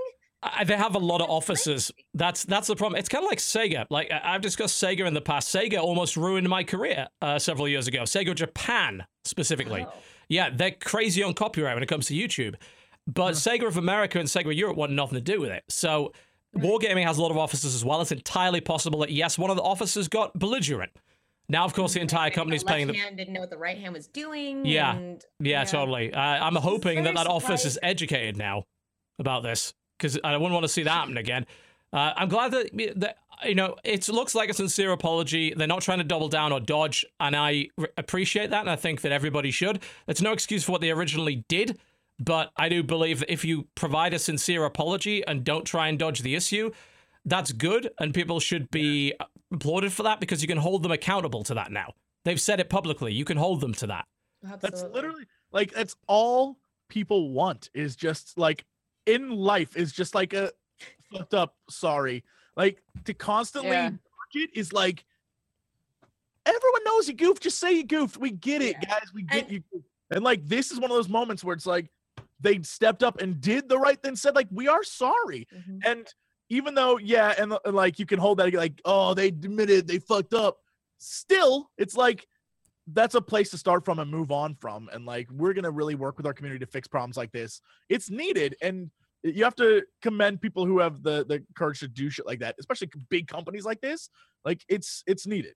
Well, so- I, I think it's important that the way that we receive a sincere apology is gracious and not Absolutely. a lot of people are very spiteful about it and they they just want the pound of flesh and i think that that behavior discourages sincere apologies this is Oh, why pr people just twisting and trying to get out of these issues exist Yeah, a lot of times PR people can't say a, a true apology because then they are liable for lawsuits. yes So it's a legal a legal Right. reason why they can't do it. But this wasn't even a I'm sorry that you felt bad about this. This was like a we messed up. We And so fucked that up. is awfully big of them. yeah Right. Uh, It's good. Yeah, good for them. should never happen in the first place but i appreciate that apology i think it's it's a good one Yeah, Cool. And it's it's it's also on Sir Falk or whatever his name is at this point to not be like, ha told you so. Like, dude, yeah accept make their an ass of apology and be gracious as fuck about this. Like, that Yeah. was cool of them. So Yes. Yeah. if i was him i'd i'd just get away from that game entirely that would sour me for a game forever Mhm. I don't want to be anywhere near it. All right, good. So all's well that ends well, hopefully, on that one. We will, needless to say, be keeping a very close eye on them in future for this kind of behavior. They're in the spotlight for a while for all the wrong reasons. Okay, moving on. So this is there's a little bit of news regarding this, but it's a wider topic that I wanted to tackle for a while. And since we happen to have a bona fide VO artist in the studio right now, who wouldn't say artist, but all right. Wow, damn. It's talking to a can. It's okay. It's right. He's right to criticize me in my way of life. It's fine. uh-huh. We it's a topic that I think is very interesting and you could provide a unique perspective of and is a topic of discussion and nuance which is often treated in exactly the opposite way. It's treated in a very extreme zero tolerance my way or the highway kind of way. And there was an article I read recently which infuriated me on this topic. And I shouldn't be surprised as to where it came from, but I'm not going to name any names. Don't want to give them any traffic. Oh, that Polygon. basically flat. Well, close enough. That flat out said, flat out said, localization is not censorship. Just flat out said it. It's like, well, I mean, I, I imagine some of it is, right? Uh, I mean, by definition, I looked at the dictionary definition of censorship. Yeah, it fits in there. Some of it is. It's like, but no, no, none of it is. Like, n- no, some, some of it is. This is the problem with it. Like, this discussion regarding localization, some people have very extreme opinions that have no room for, but what about this situation? But what Right. about that situation? That's, the thing is localization is so broad. Like it's such a huge undertaking that involves so many things. Yeah, and th- th- so there's a couple of different elements. Uh, the reason we bring this up is over the last 24 hours, if you're watching live, a couple of days ago, if you're watching on the VOD, Nintendo altered a victory Oh. gesture in Mario Kart because somehow they didn't know that in several countries, that's very fucking rude. Yes. Yeah. It's like, yes, it is. You could be a squid kid that's just like, hey, Ah, fuck you. It's like, fuck you. Yeah. That is, Get fucked. yeah, I win. kind of rude. Uh, so. You tell him. they they decided to alter it. Now it's just uh, instead of with the bicep thing. Right. Some people, I mean, I, I always say so. There's always someone on the internet that gets upset about it. I don't like to blow it up as if like, well, somebody got upset on the internet, so we need to respond. It's like, no, it's a good part of the continuing conversation, whereby this is one of the reasons why things get changed because of regional differences, especially when it comes to Japanese developed games in particular. But there are circumstances where changes either go too far, are badly done, or actually don't even happen because the developer just thinks that they can't release this game in the West at all because there are just too many things that they believe either the West will not understand or mm-hmm. the West would be offended by. And we've seen examples of games that don't come out that really kind of should. And one of those that, that I stumbled across a video of, I think it was on a region locked video last couple of days, about the Phoenix Wright game versus Sherlock Holmes that never got localized. I thought, wow, that. Right. I mean, we'd love that, surely. Those are my favorite things. Those are my favorite things in the world. Right? Do things I love and I'll never have them. Yeah, and and they were speculating as to why. There's no confirmed 100% reason as to why it's done, but the leading theory is that this game was set very much in the Meiji era of Japan, and also had Victorian England in it, and it references a lot of historical racism between the Japanese and the English, using terms that the English may have used back then to reference the Japanese people, and possibly vice versa. And as a result of that, believing that removing that would kind of be impossible at that point, that it would really neuter the game and would take away from the story and context, they just said it's not worth the effort. It's not worth the effort to bring it over. And Huh. that that to me is a very intriguing case. Mm. Yeah. Well, they, I mean, that's something that has been issue for years about what's worth bringing over since since the days of SNES and Nintendo and like the, the War war is- specifically, right? Like historical like interactions between two countries. Like we've had plenty of games that have come from here and gone to say for a really obvious example, gone to Germany and where they just like change a bunch of stuff about the game because the they're Nazi like You li- imagery is uh, removed. and You it's le- Yeah. like- I mean, that's Yeah. a le- that's a legal aspect. You know, they Yeah. they they Yeah. weren't allowed to have for the longest time. I don't know what it currently is right now, but uh, swastikas and obvious Nazi iconography was not okay in the games, so they had to change those. Mhm. The interesting thing as well about this is, you know, this is a very complex and nuanced issue. This is not the only thing. It's not about oh they might be offended. There's yeah. Yeah, please. Go. there's um there's the aspect of they might not get it. So Yeah. this this came up this has come up quite a bit with Persona, and Mhm. some uh, there's been some interesting articles by actual translators and localizers that said the Persona five in particular localization is pretty gnarly in places. Like some of the text just kind of doesn't make sense, and there's they showed some examples, but it's a very text heavy game.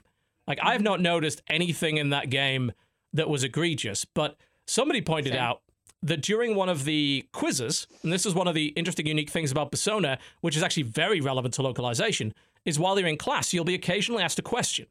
A lot of these questions are very Japanocentric. Mm-hmm. So they will talk about things that would be taught in a Japanese high school. But as somebody from England, I'm probably not going to know the answer. Interestingly, I one of them is guessed- I apparently guessed on almost all of those. apparently one of them is flat out wrong. That the explanation of it, the localized explanation of the concept, one makes no sense, and two, the answer's incorrect, huh. which is definitely an issue on that. But the thing about Persona is that I think it lives it, uh, it walking a very thin line. Because, yes, some of the stuff in this would be potentially confusing to a Westerner, but that's part of its charm because it's a very Japanocentric game.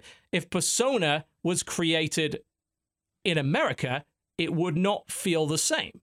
The whole Right. Japanese high school and Japanese culture and socialization and rigorous schedule and the expectations of you as a student are very much uh, something that originated in Japan. I mean, I think it's, he's it's saying like they're all lazy ass kids, American. Yeah, it's, it's like with with anime subtitles, you have to decide like how much of the original Japanese you're keeping and how much you have to put the footnotes in like the little the little explanations, yeah. you know, or I was gonna say that too. Convert it to American language or references. Um, yeah, like way back when I used to, you know, get like weird fan sub VHSs from people yeah, and stuff. fan subs. Yeah, they would have, you know, like they would basically just translate it exactly, but then have all kinds of fucking notes all over the place. Like, Mm. you're not going to get this because this is like an idiom in Japan that means this and references this. And we don't have something that even remotely compares in English. So I'm just writing it, you know, like a lot of there were- games and animes they have to have figure out the point of diminishing returns like at what point is it just not going to make any sense Not and you worth have it. to do too much reading? yeah. And, yeah, and, you then don't really do you in- adapt it? Yeah, Mhm. and like in professional stuff, you don't get those sorts of footnotes. Yeah. So then I think translators have to say to themselves, okay, do we do we sacrifice meaning so that we can keep the tone Mhm. Or do we sacrifice the tone so that we preserve the meaning?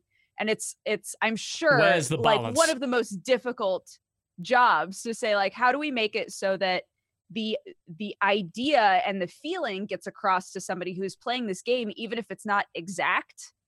And for some people it's like no it needs to be exact because otherwise it's not that's not the, what the game was you know? And it's i'm sure that that's big the most difficult job. If You you, know- ever, Yeah. Uh, if you ever have the time, I I don't know where it's at. You have to find it, unfortunately. But go look at the process that went into making Final Fantasy X. The localization, the translation for that Mhm. is crazy because a lot of the themes, like you kind of get the religious overtones and everything in the in the like English version, but a lot of the themes are super related to Japan, and it's like Mm. them trying to translate and make it understandable. Which is why you have some scenes that end up with like ha ha ha. Like you have scenes that still like they're like, how do we make this work? And so like the process of them going through it, it's super interesting that it seemed like a giant mess. And they were like, I I think what Dodger was saying it, at the end of the day, they were like, there's no way we can take what they've created and retell it. Like we have to tell our own story using. It's kind of like uh Power Rangers using their footage. Yeah. yeah yeah you know i uh, more often than not the things that get changed are cultural differences um, but then also from dubbing i've dubbed a couple of korean games and another thing that has to be taken into consideration is matching lip flap yeah so sometimes they'll say things that just like we can't get all that in we have to It's change the work. meaning essentially and try to retain some of of what's going on but we Mhm. just need to make it fit. So there's Right. timing, um, there's the cultural differences. There's one time where like a character was like singing, referencing a really popular song in Korea, but we don't know what it is here, so it wouldn't make any sense, and it's not worth changing things over. Uh, I mean, there's a lot. There's a lot that goes into localization, and it goes through so many hands too. And sometimes it's just down to the booth director saying like, I don't know, like let's change it to this maybe to make it fit. Uh honestly it's and and you know especially with nintendo they there's so many hands that have to be a part of that that you don't know necessarily where it, where it goes. And there's not but there's not always a lot of oversight. So so things slip by and people take it as like oh this is censorship when really it's just they need they need to make it change for one reason or another Yeah, I know that I know that at Riot they have an entire team and their job is like knowing every single country that League of Legends is going to go to and what they will allow and they have to always keep tabs on all of that because they're constantly developing new champions for Yes. League of Legends, right? So like if they create a champion and uh they have to change the weapon. They have to change like, is the character smoking? Because some countries don't Are want they smoking undead? characters. China like, is not a fan of that. there's all kinds of shit like that where they have to, they literally have to have a team of people who are ready when they're making a new character to be like, okay, well, if this is going to go to China, we have to change this. If it's going to go to India, we have to change this. Like, when when WoW first went to China, I think TB probably knows as well. The changes they made to all the undead characters and the changes they made to when you die, you just become a tombstone. You, ca- yeah, I think you can't show um exposed bone. Bone, yeah, which is like in, in China, yeah, huh. in China, there's like the because of uh, respect for ancestors, they don't allow Oh, showing dead. gotcha. So, and that's true of their movies as well. So no American movies can have like supernatural, ghosts, zombies, anything like that because of uh you you're not allowed to show your Interesting. ancestors. Yeah. in- And a lot of like the localization thing also comes down to just flat out incompetence in many cases or a lack of focus. We, we see uh, Fire Emblem Fates had a lot of justified criticism for nonsensical dialogue, the crap about pickles, lines I was that just about to say Picklegate. yeah, lines that just aren't even there. And I think uh, for VO artists in particular, it's probably quite tricky because you're not all recording in the studio at the same time. And you may not even have the same director who understands the issues that you're all going to have to go through to keep you all on the same page.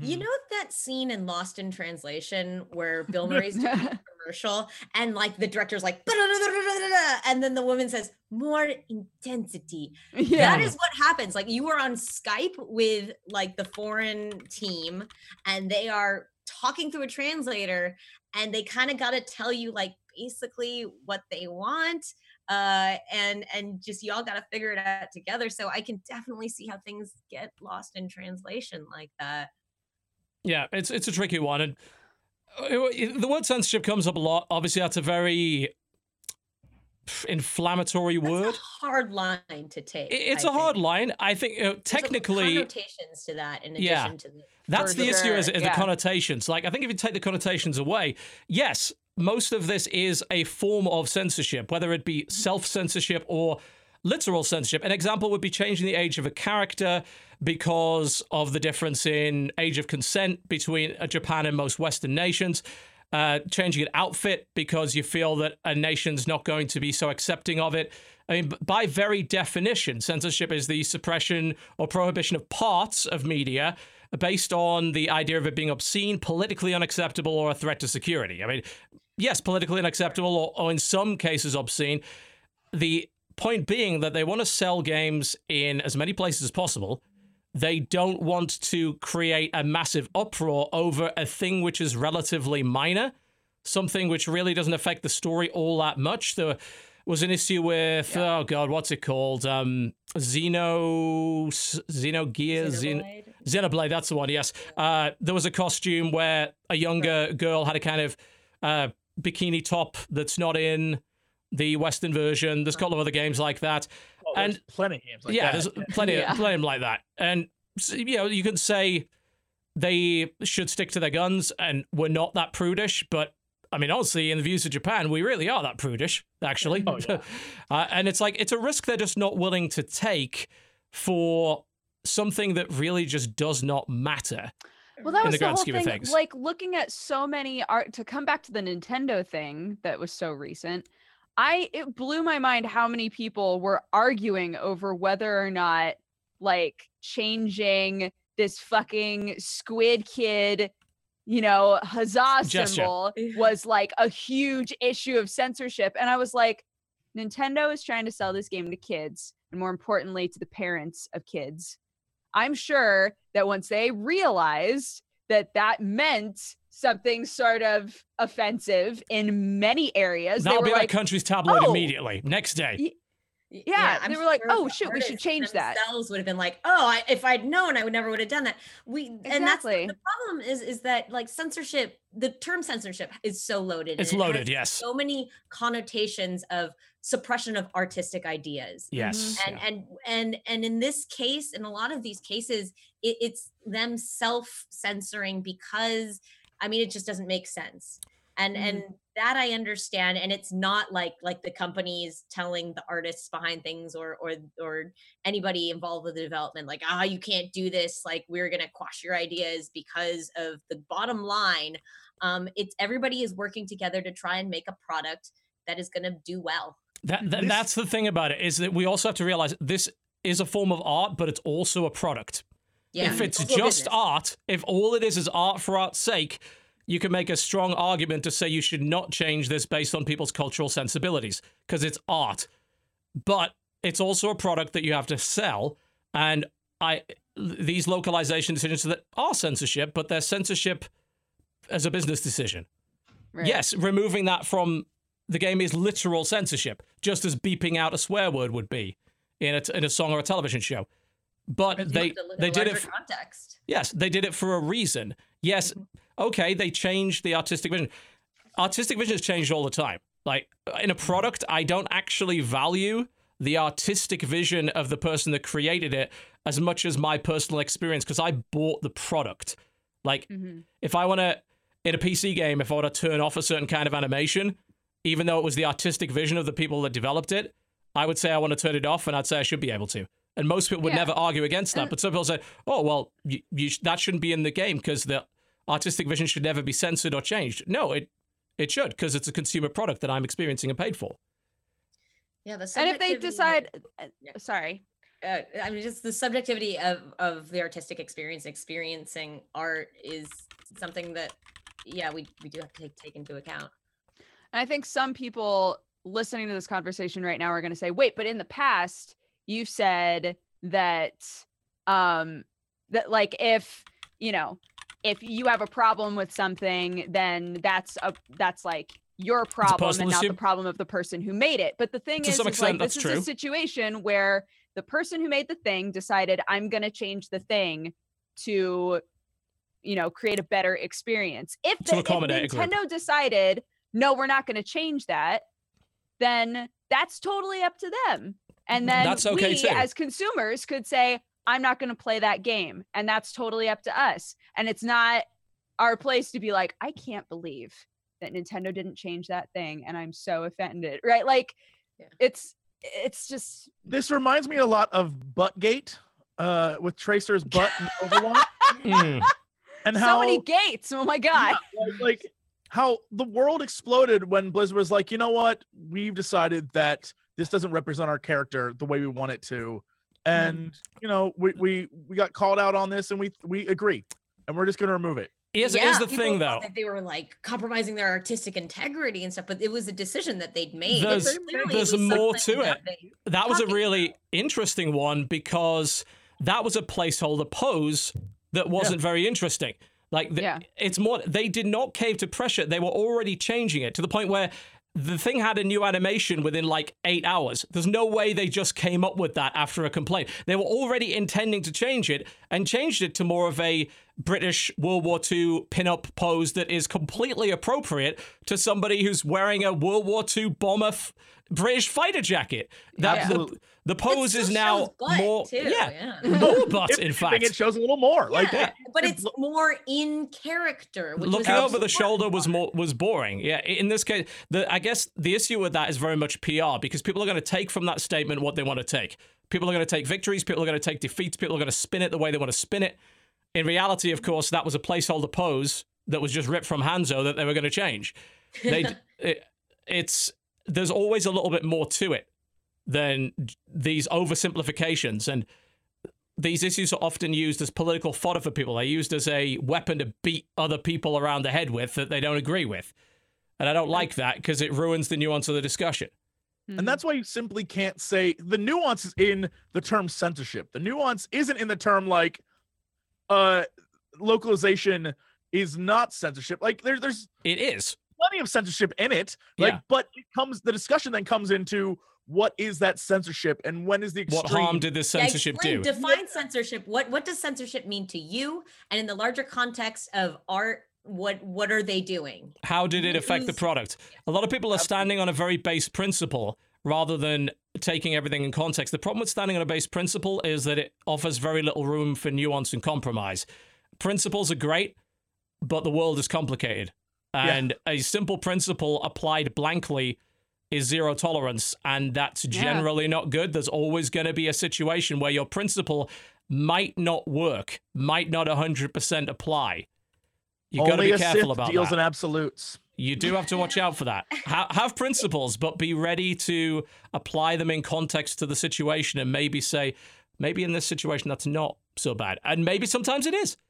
Maybe there is. Do I think that that Phoenix Wright game should come over and they should Absolutely. keep, yes, and they should keep that Yeah. contextual historical racism in. Yes, and what they should do at the start is say this is a product of the time.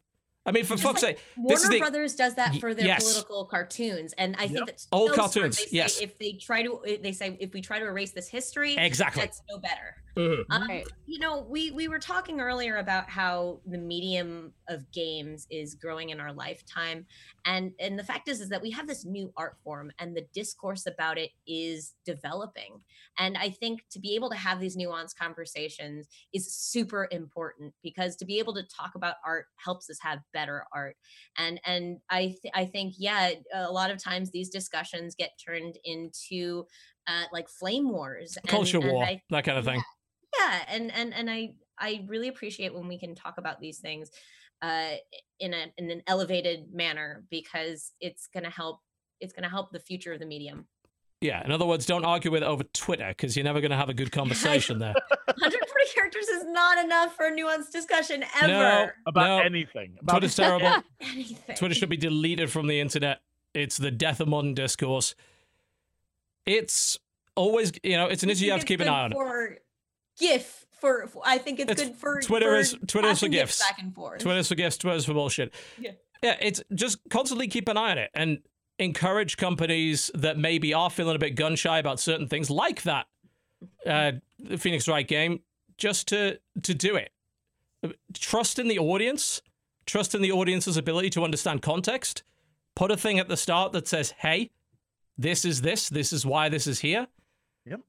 And you'll generally find those people are going to be okay with it. It's we are a growing medium, but we have a very grown up consumer base. As much as sometimes they'll act otherwise online, those people do not represent the overall millions and millions and millions of people playing video games. And the shitty tabloids that like to jump on every awful thing that the new great Satan video games did, they're not representative of the way the world thinks either. And you can't compromise to those people.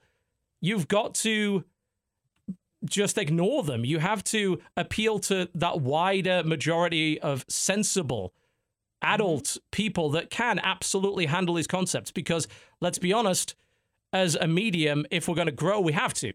Television and film and books have dealt with that. There is a damn good reason why To Kill a Mockingbird is still taught in schools. You can't take that away. You can't erase it. That's a path to untold horrible things. Yeah. Um, and and even for kids that are consuming this medium, I think I, I don't think we give them enough credit. I think if you do have Totally. disclaimers in the beginning, if you can discuss and you as parents have an obligation to discuss it with your kids as well. Let's not Yeah, forget that. for sure. bing, Y- there it is. I mean, you're teaching kids to kill a mockingbird and a handmaid's tale and Huckleberry Finn and so on and so forth, and you don't You think they could handle a video game? Yeah. Are you fucking pay more attention to insane? Those books. Those books are school assignments. If a game taught them the same lesson, they'd pick up on that shit instantly. Like that's where they're learning all this stuff. Like Yeah. Yeah, Yeah. so like I said, it's take it on a case by case basis and don't freak out. Have a, a, a rational, reasoned, measured response to these kind of things. Sometimes it's good, sometimes it's not good. Although we can all agree that shitty translation is shitty translation, and we don't like it. and even then I totally understand why that happens. sometimes, sometimes you get you get coming you're like oh god what is this what does this mean uh and you just gotta you gotta do your best and and kudos to all the people that have to deal with that shout out to Dynasty Warriors 3's terrible translation and the amazingness that Ah. was Cao Cao and his son Cao Pi, the two of them, the greatest warriors in ancient China. Oh I will never forget them. R.I.P. I love them to death. R.I.P. man. Cao Pi. R.I.P. Cao Pi. All right, now we've done that. Let's move on to releases, shall we? Going through from May the 23rd to May the 27th. What is coming up? Anything Well, worthwhile? Let's find Um, out. May 23rd, we've got Mirage Arcane Warfare, which Oh. some of us have played. Yeah. Um, We uh, most of us got sponsored to play that, so take our words with a pinch of did. salt. The, the follow up to indeed the follow up to Chivalry, but this time in a fantasy Arabian setting with Yeah. abilities and such. so there's that. Starpoint Gemini Warlords is the next game. It's uh, it's space. There's a lot of space going on. Yeah, third person capital ship combat with 4X and RPG elements. Sounds great to me. What I've been told is it's a bit grindy. Like stuff That's takes a long time to do. I just I there's so many games that I really want to try out, but if it, it is grindy, like I don't have the time to, to do them and it kills me because back in the day, like grinding is so therapeutic for me. Mm, Yeah. I don't have the time for that. You're totally right. Here's one for is- Jesse. Yeah. Samurai Warriors Spirit of Sanada. Ah, I'm so excited. I want it. I want it today. I'm gonna buy it. It is out today. You can have it, I believe. I mm-hmm, don't know what mm-hmm. it. I mean, it's just another Samurai Warriors game, right? There's nothing special about this one, or No, but it's doing the Sanada clan. oh, okay. Of the Warring States. Of the warring states. I, I'll leave you to the Warriors series. I think that's all yours. Oh, I love every single one of them. I don't give a fuck. Next up is Steel Division Normandy 44. Yeah, I played the beta Tactical of this one. RTS. Yes, uh, pretty tricky. World War II real time strategy. A lot of learning to do. You can have massive 10 on 10 battles, which are crazy. Wow. All I could say is I got my arse handed to me in the beta. It is a very tricky game. You've got to think big. You got to think like the entire battlefield. So not easy, but very rewarding when it works well. This next game I kept in just for me. I'm it's sure called you did. Fuse Cat. Uh, it's not predictable. Uh, everybody plays this weird like cut out pictures of cat heads and you shoot missiles and things at each other. Okay, I'm a hundred percent down for that. right? It looks so dumb and I want to play Oh it my so bad. Was it made by a YouTuber or was I that just part of the believe so. promo? I think a YouTuber Was made this it? game. Yeah. Oh god damn it.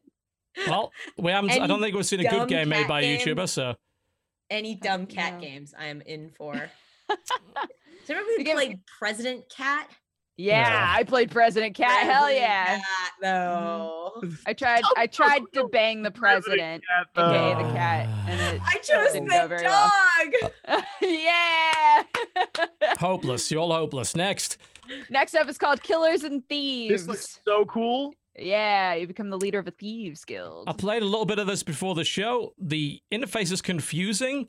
The stealth parts, the actual infiltration and stealing, I also found a bit weird. I, I don't know. Maybe I just played it wrong. I bounced off it initially, though. I want it to be good. I hope it's good. Uh, maybe I just fucked up initially. I only played about 20 minutes of it, so I don't have a lot to say. Next I up- am sorry. rogues for D and D, so that sounds enticing to me. Mm, Right? I think it looks fun. Next up is Trackmania Lagoon. It's a racing track, game. yep, another Trackmania s- in the series. Lots of water in this one, apparently. The game after that is called Geneshift. Hmm. It's a top-down shooter. Yeah, there's a demo for this. It's an early access. Uh, brutal gunplay, insane vehicle action, and a co-op campaign. Battle zombies, because that hasn't been overdone before. Someone got to kill those zombies. Yeah, God. Next up is StarCrawlers. Yeah, this looks kind of interesting. Uh, for one, Ben Prunty does the soundtrack. That's the guy who did the FTL soundtrack, so that's cool. Oh, nice. Um, it's a sort of fantasy star like dungeon crawler with rival corporations and RPG battles in it. Mm. Seems like could be kind of cool. Well, that's kind of neat. Yeah, I might try this. Uh, the next game is called Embers of Mirim, which looks like a sci-fi fantasy kind of a game. I know there's aliens. There's aliens in it, but it's listed as fantasy and it's got lots of fantasy sort of like Whoa, some of colors and aesthetics in it. gorgeous. Mm. yeah. You have the ability to split between light and dark creatures, and you control one with each analog stick. That's cool. Wow. Here's another game for Jesse, Dynasty Feud. Get out of town. What is this? It's a uh, team-based platform brawler. It's Smash like. Dynasty Basically- Feud. Dynasty Feud. There's been Yep. quite a few Smash like games lately. Brawlout, Rivals of Aether. Mhm. If you want your Smash Brothers fix and you don't want to play Smash Brothers, this might be one of them. yeah, I it's don't want to just a Nintendo thing. interesting to to have these because I remember back in the day, like yeah, Smash Brothers was pretty much all you had, and and the it's really exciting. Now you got some choice. Always good. All right, moving on. This next one I want so bad. It's called Invasion. There's about Um, three. it's- There's five games named this. Which, one, is it? This? Yeah, which- Inva- which I- invasion? Oh, I. Oh, There's There are maybe I tons of don't them. know. Uh, Never mind. I'm looking at the wrong one. I think. What if yeah. Uh, they didn't think this through. Now I'm so disappointed. Invasion. I I think it's this one. Yeah, a 4.99 bullet hell. I was gonna say you want a bullet hell? Ah, Man, no. The invasion that I looked at was one where aliens meet a bunny. not Oh, not the that game VR at all. VR game by the Madagascar creators. Not even where close. You're aliens and you meet bunnies. Oh, No. well. Next. Moving on, Spellspire. yeah, it's a word game matched up with an action role playing. So Oof. yeah, you I bet is. Scrabble and kill stuff with words, Uh-huh. which is uh-huh. neat. Yeah, that's cool. Always into stuff like that. Okay. Game after that is called Heart's Medicine Hospital Heat. Uh, uh, uh, Uh, first off, amazing. It's the sequel to the first Heart's Medicine game. there are That's several of these. but More importantly, uh, at seven seconds in this video, the way that man lifts that woman up is like the most masculine thing that he's like, I've saved you now. Mwah! Love it. Mhm. Right. Next up is the Fidelio incident. Single player first person thriller set off the coast of Iceland. Mm. Yeah, walking simulator kind of thing. Looks quite I mean, nice. It looks beautiful, but get- yeah, it looks like it might be. yeah, you crash your plane, stuff happens to you. I'm in. I, I like walking simulators. Yeah, I'm I'm cool with them too. Uh, next up is Battle Summoners. It's a card game, a VR, VR. card game. Oh, that's it's a like VR Clash Royale kind of. Uh, uh, okay. Oh. I'm not sure I want to play that, but yeah, I, I, I'm- I, I see what it is. I just like, do I really want to play this in VR? Mm, I don't know. Maybe instead you would like to play Defenders of the Realm in VR. Uh, probably also not, but uh, let's see. Futuristic weapons, no futuristic weapons, no fancy schmancy. I mean, this this is um, oh, goblins are looting with two T's apparently. Right, the trailer has some spelling issues.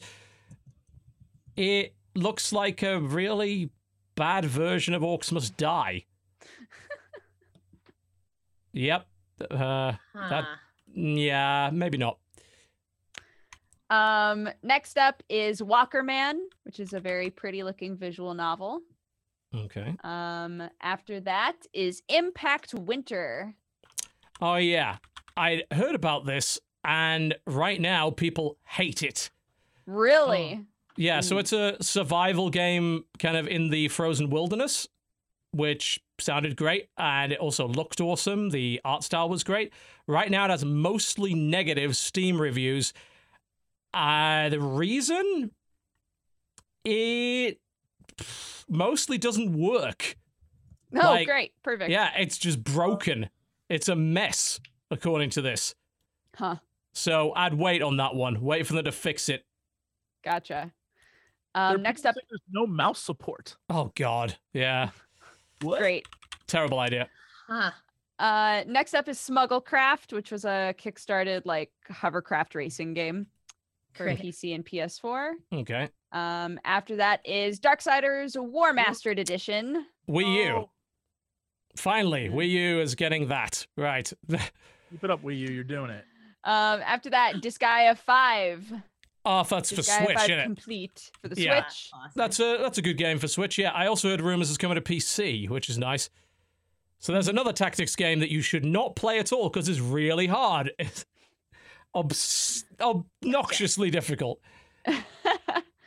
uh, next up, I've only seen the anime of this series, but it's apparently a series of game. Utawareru Mono, Mask of Deception. I think you made that up. out for It's a PS4, tactics game. Vita, and PlayStation Vita. It's a tactics another- game as well. There we go. Looks the tactics. anime's great. I've never played the games though. Does the anime Um, seem like it would lend itself well to a strategy game? I think so. Yeah, lots of fantasy, like political intrigue stuff going on. I'm down. Um, and last up for May 23rd is Star Ocean till the end of time. Oh yeah, PS4. they're porting number three to the PS4. That was the Mhm. best one by far. Wow. Cool. Um, May 24th, Black Desert Online. oh, is that the full version? Because that's been in out for a while, right? I guess it's they're just porting Yeah. it to Steam. That's that big MMO. Mm-hmm. Wasn't Mhm. Stritton playing that for a bunch? yeah, Sam played the shit out of that game. Yeah. Wonder what it's like now. I don't know. Um, next up is Unit Four. Uh, looks like a fun little platformer. Co-op platformer, Mm. up to four players. Uh, okay. Looks all right. And then Empyrean Frontier, Heard of this before. Why have I heard of this before? RTS. That's Oh, probably why you've heard of it. Yeah, big space RTS. which is cool. I uh, it's an early access. All right, I'll wait for it to finish. Um, I think uh, to add on to the 24th, I think that the free to play version of Awesomenauts also Yep. starts on the Oh, 24th. nice. Okay. May 25th, we have Balthazar's Dream, which has some of that some of that pixely artwork that I'm always You're weak a for. dog. You're a platformer. You're a dog trying to save your man. black flipping Yeah. dog, apparently. Next. Yeah, you're go- gonna save him. Next up is Medusa's Labyrinth for VR. Hmm. Mythological first person horror.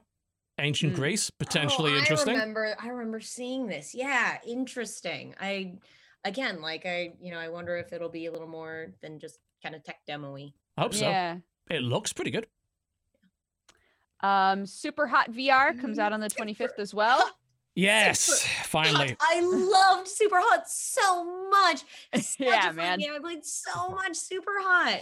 It's just such an elegant, interesting idea, and VR is perfect. For it. Absolutely. Yeah. Perfect.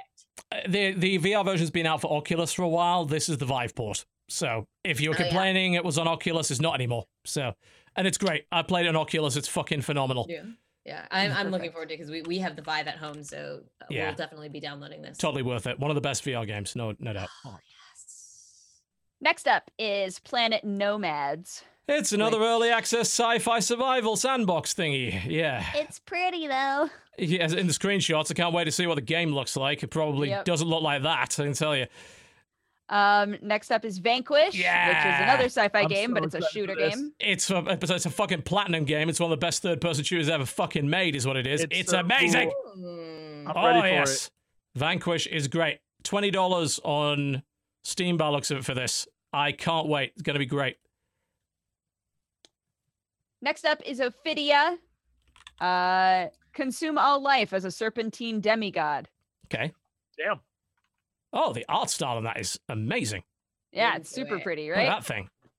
I don't exactly know how you play it, but it looks amazing. Yeah, intriguing now. Yeah. Cool. Uh, next up is a game called Mid Boss. Kill your enemies, Um, possess their bodies, take their abilities as your own, and turn-based procedurally generated death labyrinth. Oh, this is a literal roguelike, as in a proper one. That the looks a bit. Interesting. Oh, that looks kind of neat, actually. I might play that. And next up is The Girl and the Robot for Wii U. I think that The Girl and the Robot was already out for PC. It though. is. It is a Steam game. Yeah, you It's can. port. get It is. Okay. Yeah. Third person, action adventure, fairy tale world. And of course, Kung Fury Street Rage for Vita. Yeah. I really enjoyed that film. Yeah, me too, man. Very Yeah, much. It's Street very Ra- Good movie. Street Rage is like one finger death punch. It's actually pretty fun for what it is. Oh, great. Like Three dollars. It's great. Yeah. Yeah. It's cool what it is. May 26th, we have just a game that looks like utter madness called Soul Harvest. Harvest souls to summon armies of minions or cast unholy magics. Interesting. hmm Where's the gameplay? Oh my god, that is fucking nuts.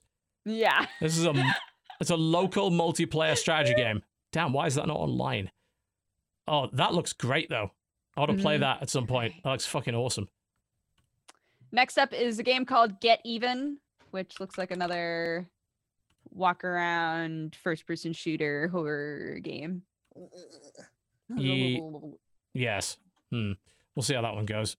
For that price, it better be good. It's not cheap. Next up is a visual novel with fucking incredible looking art to me uh, called Mert Tales of the Cold Land, Chapter 1. Mm, that- All. It, So that's coming out on the 26th. I don't know what's going on. it's in free. Uh, it's- the first episode is free. Uh, let's try and find It's the. not in English for you? uh, No? the trailer isn't. The trailer is in Russian. Yeah. I'm Oh, but if you if you click through the thumbnails though, it's Okay. it's translated. It's just the trailers in Ru- in Russian. All right. yeah. Oh, Uh, next up is That's- Global Soccer Manager 2017. Yep. Of course, because Lots of those. I know y'all Europeans, you love your soccer managers. No, okay? we, we don't love soccer managing. We like yeah, you do. You're soccer managers, right? You love football soccer managers. managing. Ah, hopeless. Next up is called Star Smashers. Okay, cool name. What's the game? You are the captain of the Space Beagle. Okay. Sure are. Ooh, cool looking space combat game. Possibly turn based, kind of neat. I like the look of it. Hope it doesn't suck. Hmm, I'll play that. Um, Friday the Thirteenth game. Oh, it's finally coming out. for PC and PS4. I know. I am so intrigued by this. I'm gonna. Any- anyone play played the beta of that? No, I never played it. I feel like most of the people I know that played it were like, "Yeah, it's pretty fun." Yeah, those But- kind of hide and seek asymmetrical games have not really done well up to this point. Most of them are bad. Yeah. I wonder if this one out. isn't. Yeah, hopefully this is better. Yeah. Uh, the sequel to Emily is Away, Emily is Away Two, also comes out on the 26th. I Yeah, really liked Emily is first Away. One. Yeah, it, really interesting narrative. I again one of those things that does daring, daring things with story, which I like. So I'm looking forward to this one. Cool. Yeah, and it like, man, that game was a weird nostalgia trip too. As a person who used AOL Instant Messenger like Oh my, my whole God. life, I was just like, oh my god. I know, I know. It's just, it really, and that the sounds really just brought me back to like waiting Ugh. my crush came on to AOL. Like, hi, it going? it's amazing. Yeah. Um, the next game is called Constructor. In Oh, a town where anything goes, you can rise again. to the top or take others down. Is- so this is the HD version of a really cool old tycoon game where you kind of played a mafia boss. Uh, they are bringing this to Switch, I think, as well for some reason. I do want to play this though. Back in the day, this was the absolute shit. Uh, hopefully, the HD version is as good as that. We've been missing a really good tycoon game lately. Mm. Yeah, So I might as well that. play a tycoon game where you're a villain, right? Absolutely, yeah. Oh, please, you're always the villain in a tycoon game. Uh, next up is a game that I had I had some trouble finding. So it's RiME, I'm, yeah. I'm sorry. Yeah, RiME. R I M E. Yes, right here. Yeah, Cool. uh, it's right there. Uh, this has been anticipated for a long time. This has been delayed over and over again. It finally seems to have come out. I think they're also bringing it to Switch.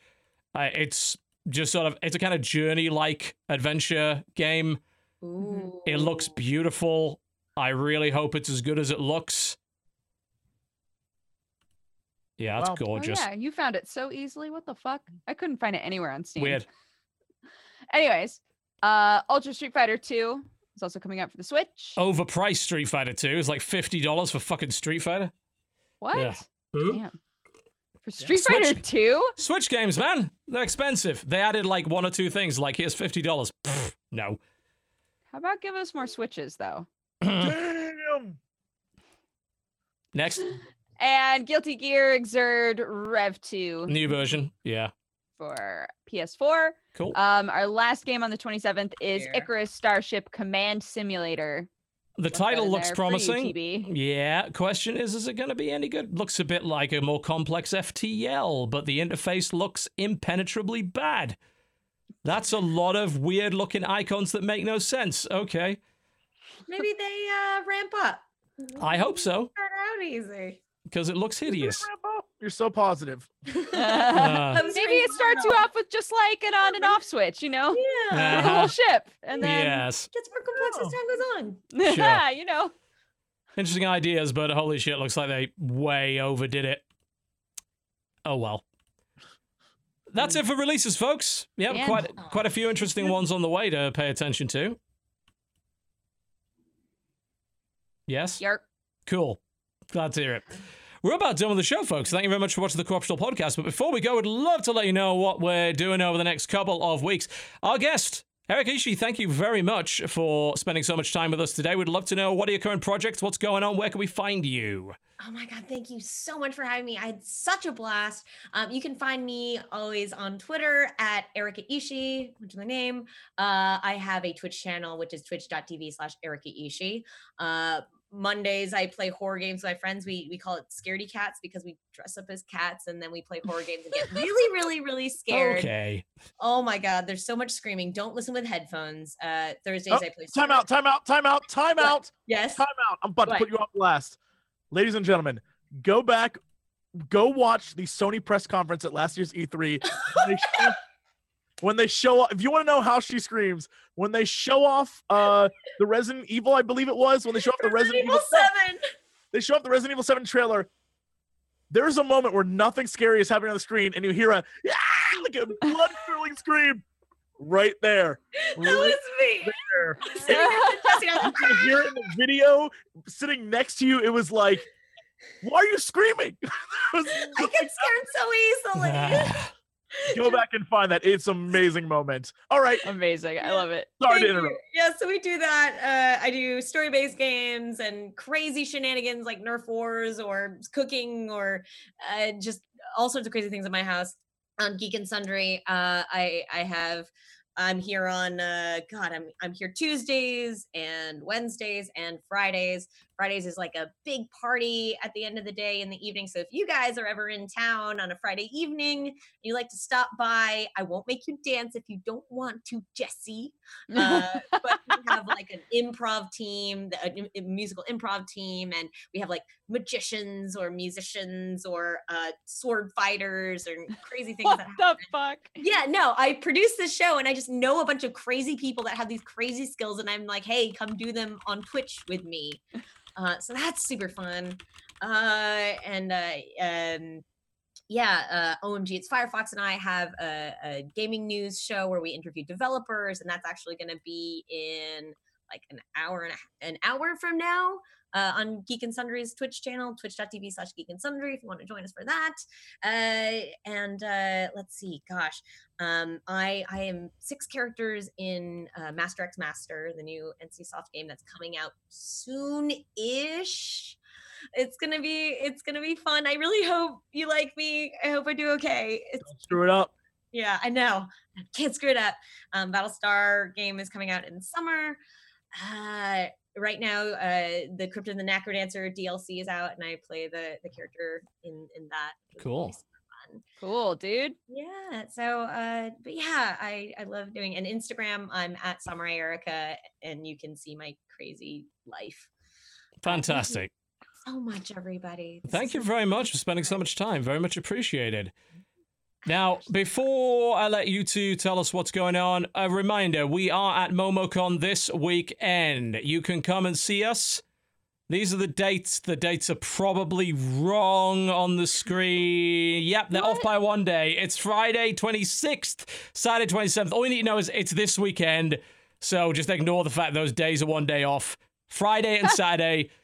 There are the that's the schedule on the screen right there. Co-optional podcast on the Friday, autograph session right after that, co-optional lounge on the Saturday playing Snake Oil and Super Fight. And I've got my panel on the Friday afternoon as well. Tickets are still available, and if you can't attend, there is the Twitch link on the screen right there, twitch.tv slash team slash Momocon. We'll be on one of those six streams. It's going to be there. Come down and say hi if you happen to be in the Atlanta, Georgia area. We will be there and it should be a lot of fun. Regardless of that, we're probably making videos too because that's how we make our living. Jesse, what's coming up on your channel this week? What's going on? Yo, more of that hot, infectious madness is coming, and uh, Ye girl. some more fun games here and there. But mostly, it's just prepping stuff before I vanish for MomoCon and get to make weird Snapchat videos about my experiences with animus. Ah, So expect Aw, a lot of that. Can't Buddy wait. pillows. Yes. ah, don't encourage him. I don't want one. Dodger, what you got coming up outside of the MomoCon visit? Um, anime news, gaming news, more box talks if you guys have been enjoying those. Um, I stream and yeah, going to MomoCon and then immediately after that going to Europe for a few weeks to get hitched. Hmm. So, um, if you know, if there's like weird hiccups in everything I normally do, it's probably That's why. because yeah, because shit's going on. so, uh, yeah, keep an eye on social media, and I'll we'll still be like tweeting and putting pictures up on Instagram and whatever else. So, yeah. Cool. Yeah, that'll put in me as well. I don't know if I'll get anything done before driving down on Thursday evening to MomoCon. If I do, I'd love to do Endless Space, but I'm going to need to put a lot of hours into that damn thing. So we'll see. Maybe, maybe not. The VODs for our panels will be available one way or the other. I'll probably just put them on our channel. But keep an eye on it. Keep an eye on my Twitter, twitter.com slash totalbiscuit. I'll let you know when they're going live, where they're going live, and all that good stuff. And hopefully we get to see you there down at the convention. I think that is about it. I certainly hope that's about it. I don't think we missed anything. Thank you very much to our guest, Erika Ishii. Go check her out on Twitter. Links being below her face for the last three hours. You can hardly miss it. You've been watching the Co-optional podcast. We are done. Thank you very much and good night.